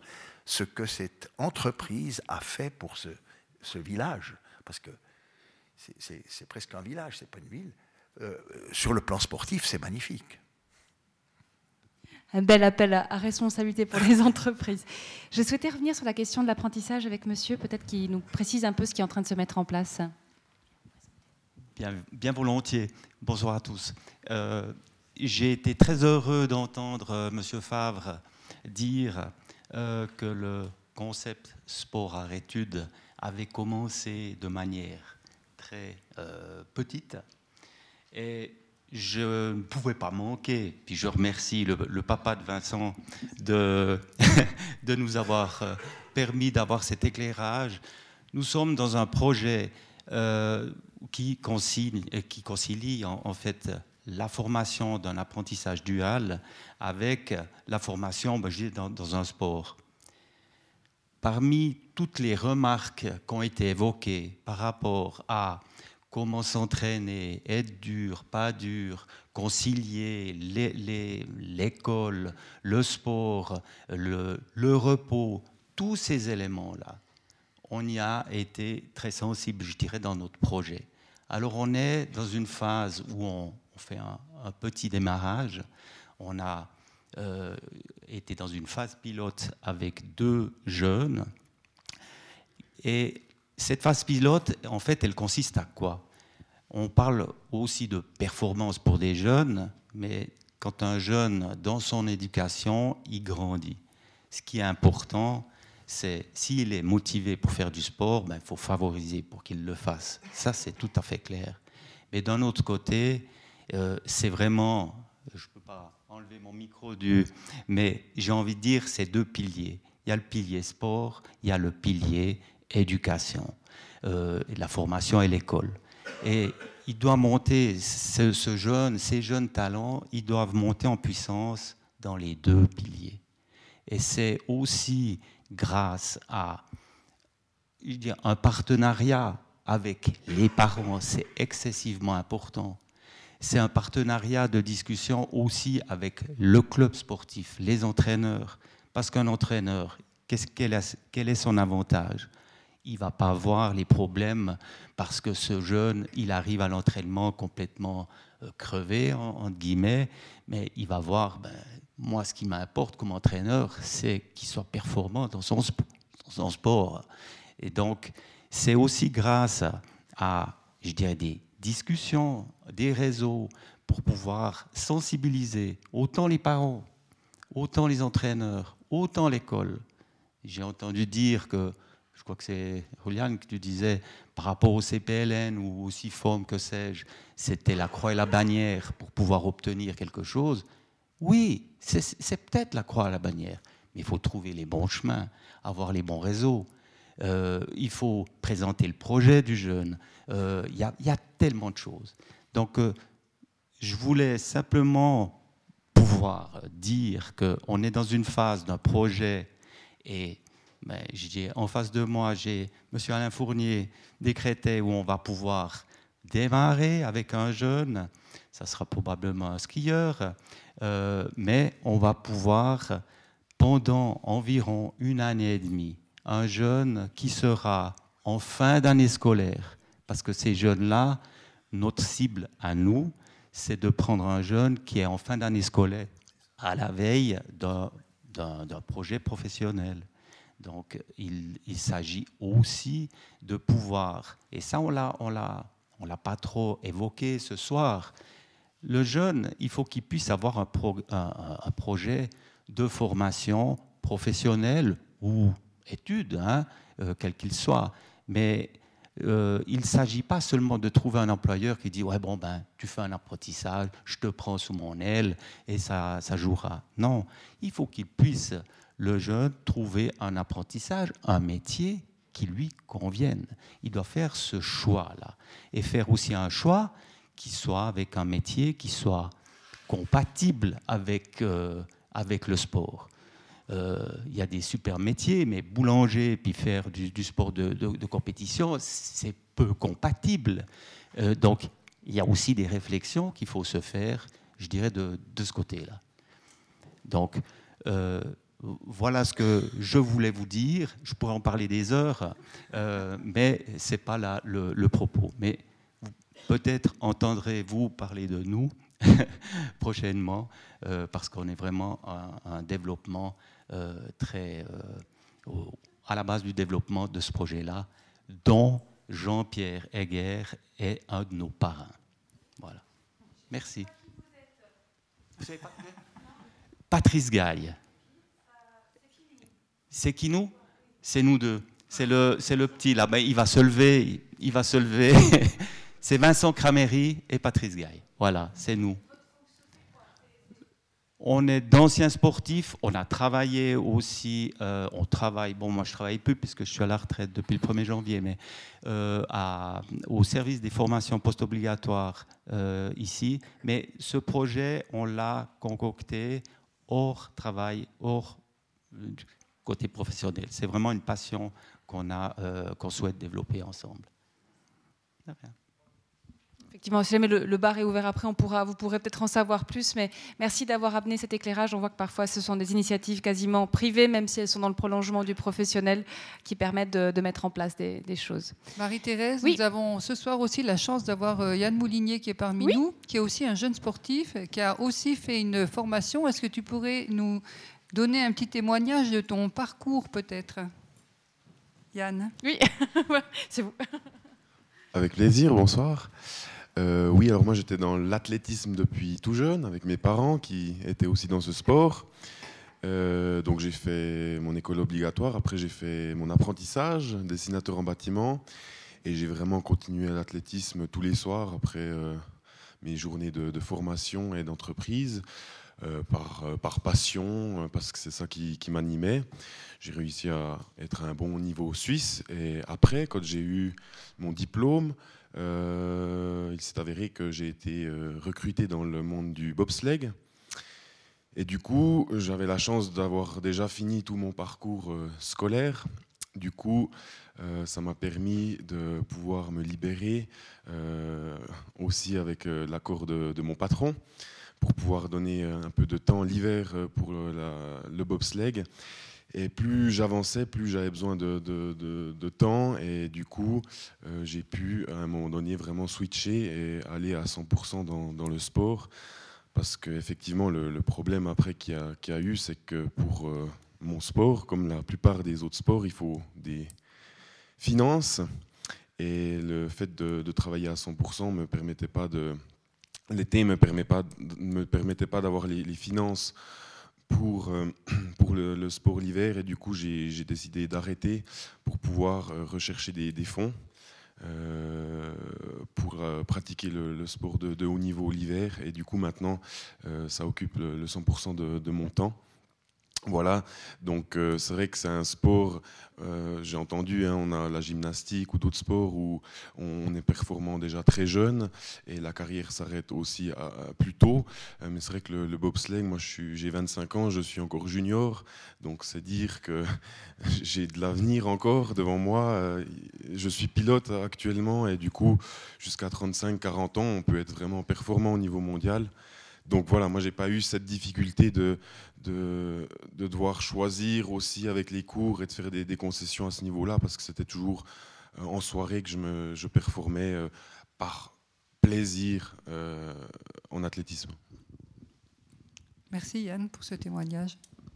Merci beaucoup. Je ne sais pas si vous souhaitiez rajouter quelque chose par rapport à... Vous avez... pas après. Voilà, je sais pas s'il y, a... y a une question encore. Merci. Ah bah. J'arrive.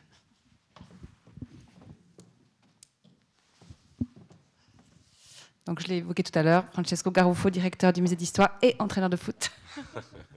Merci. Là, du, du, du, foot vraiment de base. Hein. Je n'ai pas une, très grande expérience. Mais c'est vrai que tous les, tous les succès, tous les noms qu'on a évoqués ce soir nous font tous rêver. Ils nous font rêver comme entraîneurs, ils nous font rêver comme, euh, comme parents de juniors, ils nous font rêver euh, bah, aussi comme, comme anciens sportifs. Euh, mais finalement, le, le, parcours sport-études, euh, il concerne pas mal de monde. Et parmi ceux-ci, euh, il y a beaucoup d'appelés, mais finalement, peu d'entre eux vont devenir des professionnels où, disons, le sport va occuper une place plus ou moins importante dans, leur vie d'adulte. Donc on a bien compris toute la, dimension éducative du sport, je partage tout à fait votre opinion, mais comment quand on est dans ces filières-là, euh, quand on a un discours d'adulte auprès de ses enfants, euh, comment on leur présente finalement ces perspectives? Alors, Ma petite expérience d'entraîneur de, foot de bas niveau euh, m'a amené à avoir des juniors qui voilà, sont partis dans, dans certains clubs, ont fait des filières, quand ils sont pas revenus, nous reviennent euh, en général dans les clubs détruits. En général, ils arrêtent le sport. Donc, euh, finalement, on loupe, euh, on loupe complètement notre mission, puisque le, but est de les former comme adultes avant tout. Et comment on gère ça Quel discours on leur tient pour peut-être leur montrer un parcours qui n'est pas fait que de professionnalisme, qui n'est pas fait que d'une réussite, qui est celle que, celle que les parents aussi voient, mais qui est vraiment éducative et finalement ce qu'ils vont en retirer va bien au-delà euh, d'un parcours professionnel ou non. Oui, alors, je ne peux pas répondre pour le foot, hein, parce que vous, vous êtes confronté à ce problème. Euh, chez nous, c'est totalement différent. Juste cet exemple, euh, jamais je n'aurais proposé à un athlète suisse que j'ai entraîné de, de, faire une carrière professionnelle au lancer du poids si j'avais pas un Werner Günther qui, à 16 ans, avait toutes les prédispositions pour le faire et qui était disponible pour le faire. Lui, il avait fait un apprentissage qu'il avait terminé de, de faire Blantier euh, à pareilleur. Et euh, pour lui, il avait tout à gagner de faire du sport. Doué, c'était une épreuve. Donc, il a laissé tomber son métier. Ça a été le premier athlète professionnel en Suisse, il faut le savoir. Euh, il a tenté sa chance, et puis Dieu sait s'il a bien fait. Après, il, en a fait un métier du, sport encore, en, fin de carrière. Donc ça, ça va. Mais effectivement, euh, pour des, jeunes, euh, leur dire tu le fais, tu le fais pas, c'est un coup de poker. Et, là, je pense qu'il faut les laisser très très libres. Ils ont le droit de tenter. Hier, je vous l'ai dit, je, je, revenais de Dijon. Une femme du cours que je dirigeais est venue vers moi. Elle m'a dit "Écoutez, il m'arrive une chose incroyable. J'ai deux fils. Ils font les deux du foot au FC Dijon, donc en première division française. Et puis, euh, il est en sport-études." Vous voyez, c'est drôle. Pourtant, le thème n'était pas sport-éthique, c'était coaching. Et puis, elle me dit, euh, mon fils a été évincé parce qu'ils en gardent quatre sur, je sais pas, 20 ou, je ne sais combien, ils en gardent quatre pour continuer. Donc lui, maintenant, se trouve dans la situation... Alors, elle m'explique pourquoi il a été éliminé. Il, est un peu fluet. Alors, les, les blacks, je dis, on les appelle les blacks là-bas, les joueurs noirs ou, ou, métis, sont en général à cet âge beaucoup plus baraqués, beaucoup plus musclés, beaucoup plus puissants que le, joueur moyen euh, euh, dijonnais, bourguignon. Et, ils, ont pris les, ils ont pris les blacks, si vous me passez l'expression. Ils ont sélectionné ces joueurs-là. Et l'autre, maintenant, je lui ai dit, oui, mais euh, il abandonne, il, est miné, etc. Il m'a dit, non, non, non. Il, il, dit, euh, ils, sont, meilleurs que moi. Donc, ils ont été pris. On savait qu'il y aurait tant qui seraient sélectionnés. Ce n'est pas une surprise. Alors maintenant, ils sont en train de, signer un contrat pour aller à, à Chalon ou, ou Beaune ou dans, la région, dans un club un peu moins connu, pour essayer de, de, regagner du terrain. Ça veut dire d'arriver peut-être par une autre filière. Et peut-être qu'un jour, ce jeune sera plus loin que les Blacks qui, qui ont été sélectionnés pour poursuivre leur formation.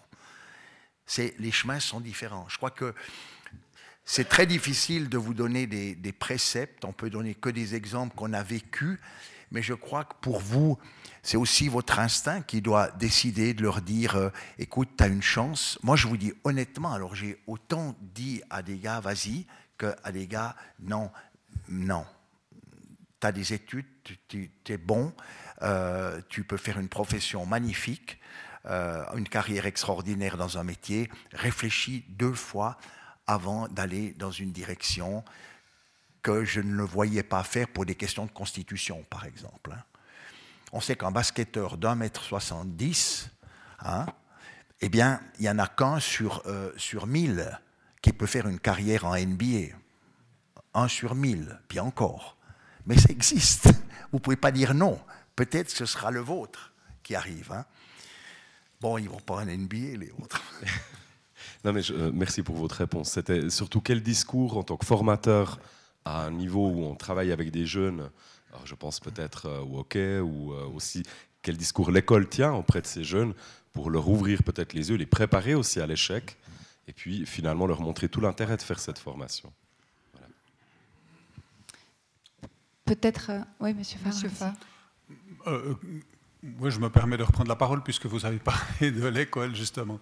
Euh, parmi, les, euh, parmi les prestations euh, offertes, entre guillemets, dans le concept sport à études, il y a justement des mesures d'information sur les pratiques sportives que les directions d'école organisent chaque année. C'est-à-dire qu'ils essaient, enfin peut-être que M. Fournier d'ailleurs pourrait expliquer un petit peu ce qui se fait ici à Chaux-de-Fonds dans ce domaine-là, mais l'idée c'est de, de, de, réunir les élèves euh, qui, font partie du concept dans le collège ou dans l'école euh, et de les mettre en contact avec des, euh, spécialistes du domaine. je sais par exemple que mon voisin de gauche est allé s'exprimer dernièrement au Mail auprès des élèves des CRP du Mail, justement. quand j'œuvrais ici à la Chaux-de-Fonds, chaque année, on réunissait les élèves sport études, on les mettait en, en contact avec euh, un, conférencier, ça pouvait être un médecin du sport, ça avait été aussi M. Yourt qui était responsable du, mouvement jeunesse du HCC, si mes souvenirs sont bons, à l'époque. Enfin bref, on cherchait des gens un petit peu qui, avaient un message à, donner à, ces jeunes, un message à la fois d'encouragement, parce que c'est ça qui est, un peu délicat, c'est qu'il faut rester encourageant, mais en même temps, il ne faut pas non plus bercer d'illusions ces, ces élèves. Euh, et, chacun trouvera euh, finalement son chemin là au milieu. Mais je ne suis pas sûr qu'il y ait un discours euh, à tenir. On ne peut pas être alarmiste au point d'être déprimant en balançant des statistiques comme celles que M. Heger vient de donner à propos des basketteurs de moins d'un mètre 70. il faut garder la, motivation, garder la foi, l'envie, le, dynamisme qu'il y a chez ces, ces jeunes. puis de temps en temps, juste peut-être donner le, petit coup de, le petit coup de frein qu'il faut pour qu'il garde les pieds sur terre. Quoi. Euh, je me suis amusé à, faire quelques recherches en, vue de cette, cette soirée. si on parle football, justement, je n'ai pas calculé exactement le nombre d'élèves depuis 2002 qui sont passés dans le concept sport-études en foot, mais ça se compte par centaines, je pense, franchement. Euh, si on regarde un peu ceux qui euh, aujourd'hui sont vraiment, enfin, ceux qui sont le plus sortis du panier, dans, euh, une expression d'ancien basketteur, euh, bah, il y en a, moi j'en ai trouvé deux. Il y a Joël Pereira, l'Ocloa, qui est gardien maintenant dans l'effectif de Manchester, puis qui est en prêt en Belgique, et puis qui fait partie de l'équipe de, de nationale du Portugal. Et puis Camille Surdé, qui est une jeune fille, qui joue au professionnel à Bordeaux et puis qui fait partie de l'équipe suisse. C'est les deux seuls euh, dont j'ai retrouvé des traces au niveau professionnel, vraiment. Et ils étaient, je pense, encore une fois, on pourrait faire le calcul, mais je pense des centaines de footballeurs qui sont passés par le concept sport à études. Alors si on dit ça aux élèves, bah, je ne suis pas tout à fait sûr qu'il y en ait beaucoup qui restent motivés, mais en même temps, c'est quand même une réalité, il faut faire, il faut faire avec, il faut en rester conscient. Peut-être on a déjà un petit peu dépassé l'heure, mais je ne sais pas si Monsieur Fournier voulez rajouter quelque chose. Puis après, j'aimerais encore juste passer la parole à Monsieur Garou. Je vais être bref. À l'âge de la scolarité obligatoire, ce qui est important pour nous, pour les jeunes talentueux, c'est de concilier les études et le sport. On sait que l'entonnoir est très étroit, donc c'est de leur faire des aménagements euh, pour qu'ils puissent concilier les deux. Et il y a trois aspects que je considère quand on reçoit les parents. On a quand même une centaine de jeunes hein, qui sont en sport à études dans la ville c'est de leur dire quand est-ce que tu t'entraînes? C'est pas parce qu'il s'entraîne en dehors des heures scolaires qu'il n'a pas le droit au sport à études. Parce que les deux autres questions qu'on pose, c'est quand est-ce que tu fais tes devoirs, puis quand est-ce que tu récupères? Et puis on pose ça sur la grille horaire de chacun des élèves. Moi, je les reçois tous en tête à tête avec leurs parents. Puis on réfléchit à ces trois aspects. Après, la carrière sportive ou artistique, eh bien, elle fera son chemin. On a eu beaucoup de sportifs qui n'ont pas bénéficié de ces mesures-là, et puis ils sont bons partout mais n'empêche que c'est quand même important qu'ils puissent s'épanouir de côté. C'est une belle école de vie, le sport, l'art. Et puis je crois que c'est ce qui est, ce qui est important pour nous à cet âge-là. Oui, je voulais passer encore juste la parole à Francesco Garuffo parce qu'on n'est pas les seuls à, à, marquer et fêter les 100 ans du HCC. Je crois qu'il y a une très belle chose du côté du musée d'histoire et j'aimerais qu'il nous en dise deux mots, Francesco très rapidement, euh, juste vous dire qu'au mois de septembre, on vernira une exposition au musée d'histoire de la Chaux-de-Fonds sur le sport dans cette ville. Alors en lien aussi avec euh, le centenaire du HCC, mais il y a aussi les 125 ans du FCC. Il y a d'autres jubilés. Il y a les 100 ans du titre de champion suisse euh, d'étoiles, pour ceux qui s'en souviennent. Mais au-delà de ces jubilés, on pense que le sport occupe vraiment une place importante dans la ville et euh, que les, stades, qu'on y aille comme spectateur ou comme pratiquant, sont des lieux de rassemblement vraiment importants et de, création aussi de, liens sociaux dans la ville. Donc c'est sur ça que portera l'exposition et je vous invite à venir la voir à partir du mois de septembre. Merci à Marie-Thérèse pour cet espace publicitaire. Je crois qu'au-delà de l'espace publicitaire et tout en, remerciant vivement nos, invités de ce soir, parce que j'ai découvert beaucoup de choses en tout cas, et, surtout j'ai apprécié toute la nuance hein, que vous avez mise dans, à la fois les gens qui sont à fond dans le sport, de dire attention, il faut, il faut doser, hein, c'est le mot de la mesure, du bon sens. Et puis l'autre chose aussi, et, j'ai bien aimé aussi, Monsieur Heger, vous avez souvent euh, tricoté ensemble euh, l'art, la culture, le sport. Là, on vient de montrer justement un musée d'histoire. Euh, quand on fait l'histoire des sociétés, on fait le sport c'est un miroir aussi euh, euh, d'une histoire d'une société. On avait la conférence de Pierre Morat euh, qui montrait bien hein, comment l'histoire de la course à pied renseigne aussi sur des, évolutions. Et je crois que cette, conjugaison plaît bien à Brigitte Leitenberg qui aime bien aussi que culture et sport s'entrecroisent et se rencontrent. Et je pense qu'on ne peut que vous inviter à, vraiment ne pas rester chacun dans nos silos, hein, que ce soit la culture, que ce soit le sport, que ce soit l'économie. là aussi, hein, un encouragement à, à faire se rencontrer les mondes. Je pense qu'on y a tout intérêt. Et vraiment, j'ai envie d'encourager les gens qui sont des fous de sport ce soir à venir voir nos conférences sur la, sur, euh, euh, qui sont peut-être plus liées à la culture au sens strict. J'irai voir un match de hockey avec Francesco, c'est promis. J'en ai jamais vu de ma vie. Donc voilà, c'est à ça que ça sert aussi ce genre de soirée. Monsieur Eger, vous avez envie de... oui, je tiens encore à dire quelque chose au sujet de monsieur Francesco. Garuffo. oui. Euh, J'aime pas entendre un petit entraîneur. Vous n'êtes pas un petit entraîneur. C'est, c'est, je vais vous dire, je vais vous dire, c'est, ces entraîneurs-là, et Adriano aussi, je le dis, euh, c'est les bénévoles. C'est ces gens souvent qui ne gagnent pas un centime, qui sortent des talents, qui les détectent, qui leur donnent l'envie de jouer. Et ces, ces personnes, on n'en parle pas assez. Moi, j'ai un respect inouï pour l'entraîneur qui a fait de Werner Günther le jeune homme qu'il a été quand il est venu à 19 ans chez moi. Moi, j'ai fini un travail, mais lui, il a, il a commencé tout le travail. Donc, c'est une chaîne. Euh, malheureusement, peut-être qu'on on parle plus de ceux qui finissent la chaîne que ceux qui commencent, mais quand je peux le faire, je le fais. Et c'est un hommage que je, rends à tous ceux qui font du bénévolat, que ce soit des parents qui se dévouent pour, les, euh, pour aider un club, euh, moi, je, le dis euh, parce que nous, on a toujours l'impression que nous, qui avons des champions, on est arrosé d'argent. J'ai formé des millionnaires, mais je n'ai jamais demandé un franc à un de ces millionnaires. Je n'ai jamais été payé par un athlète de ma vie. Et pas un franc. Que ça sache, on peut. On peut gagner sa vie tout à fait bien, avec des mandats, divers et être l'employé ou, l'employé d'un employeur qui peut payer l'athlète. Moi, je suis employé d'un club, d'une fédération, sans pour autant demander à l'athlète de me donner quoi que ce soit.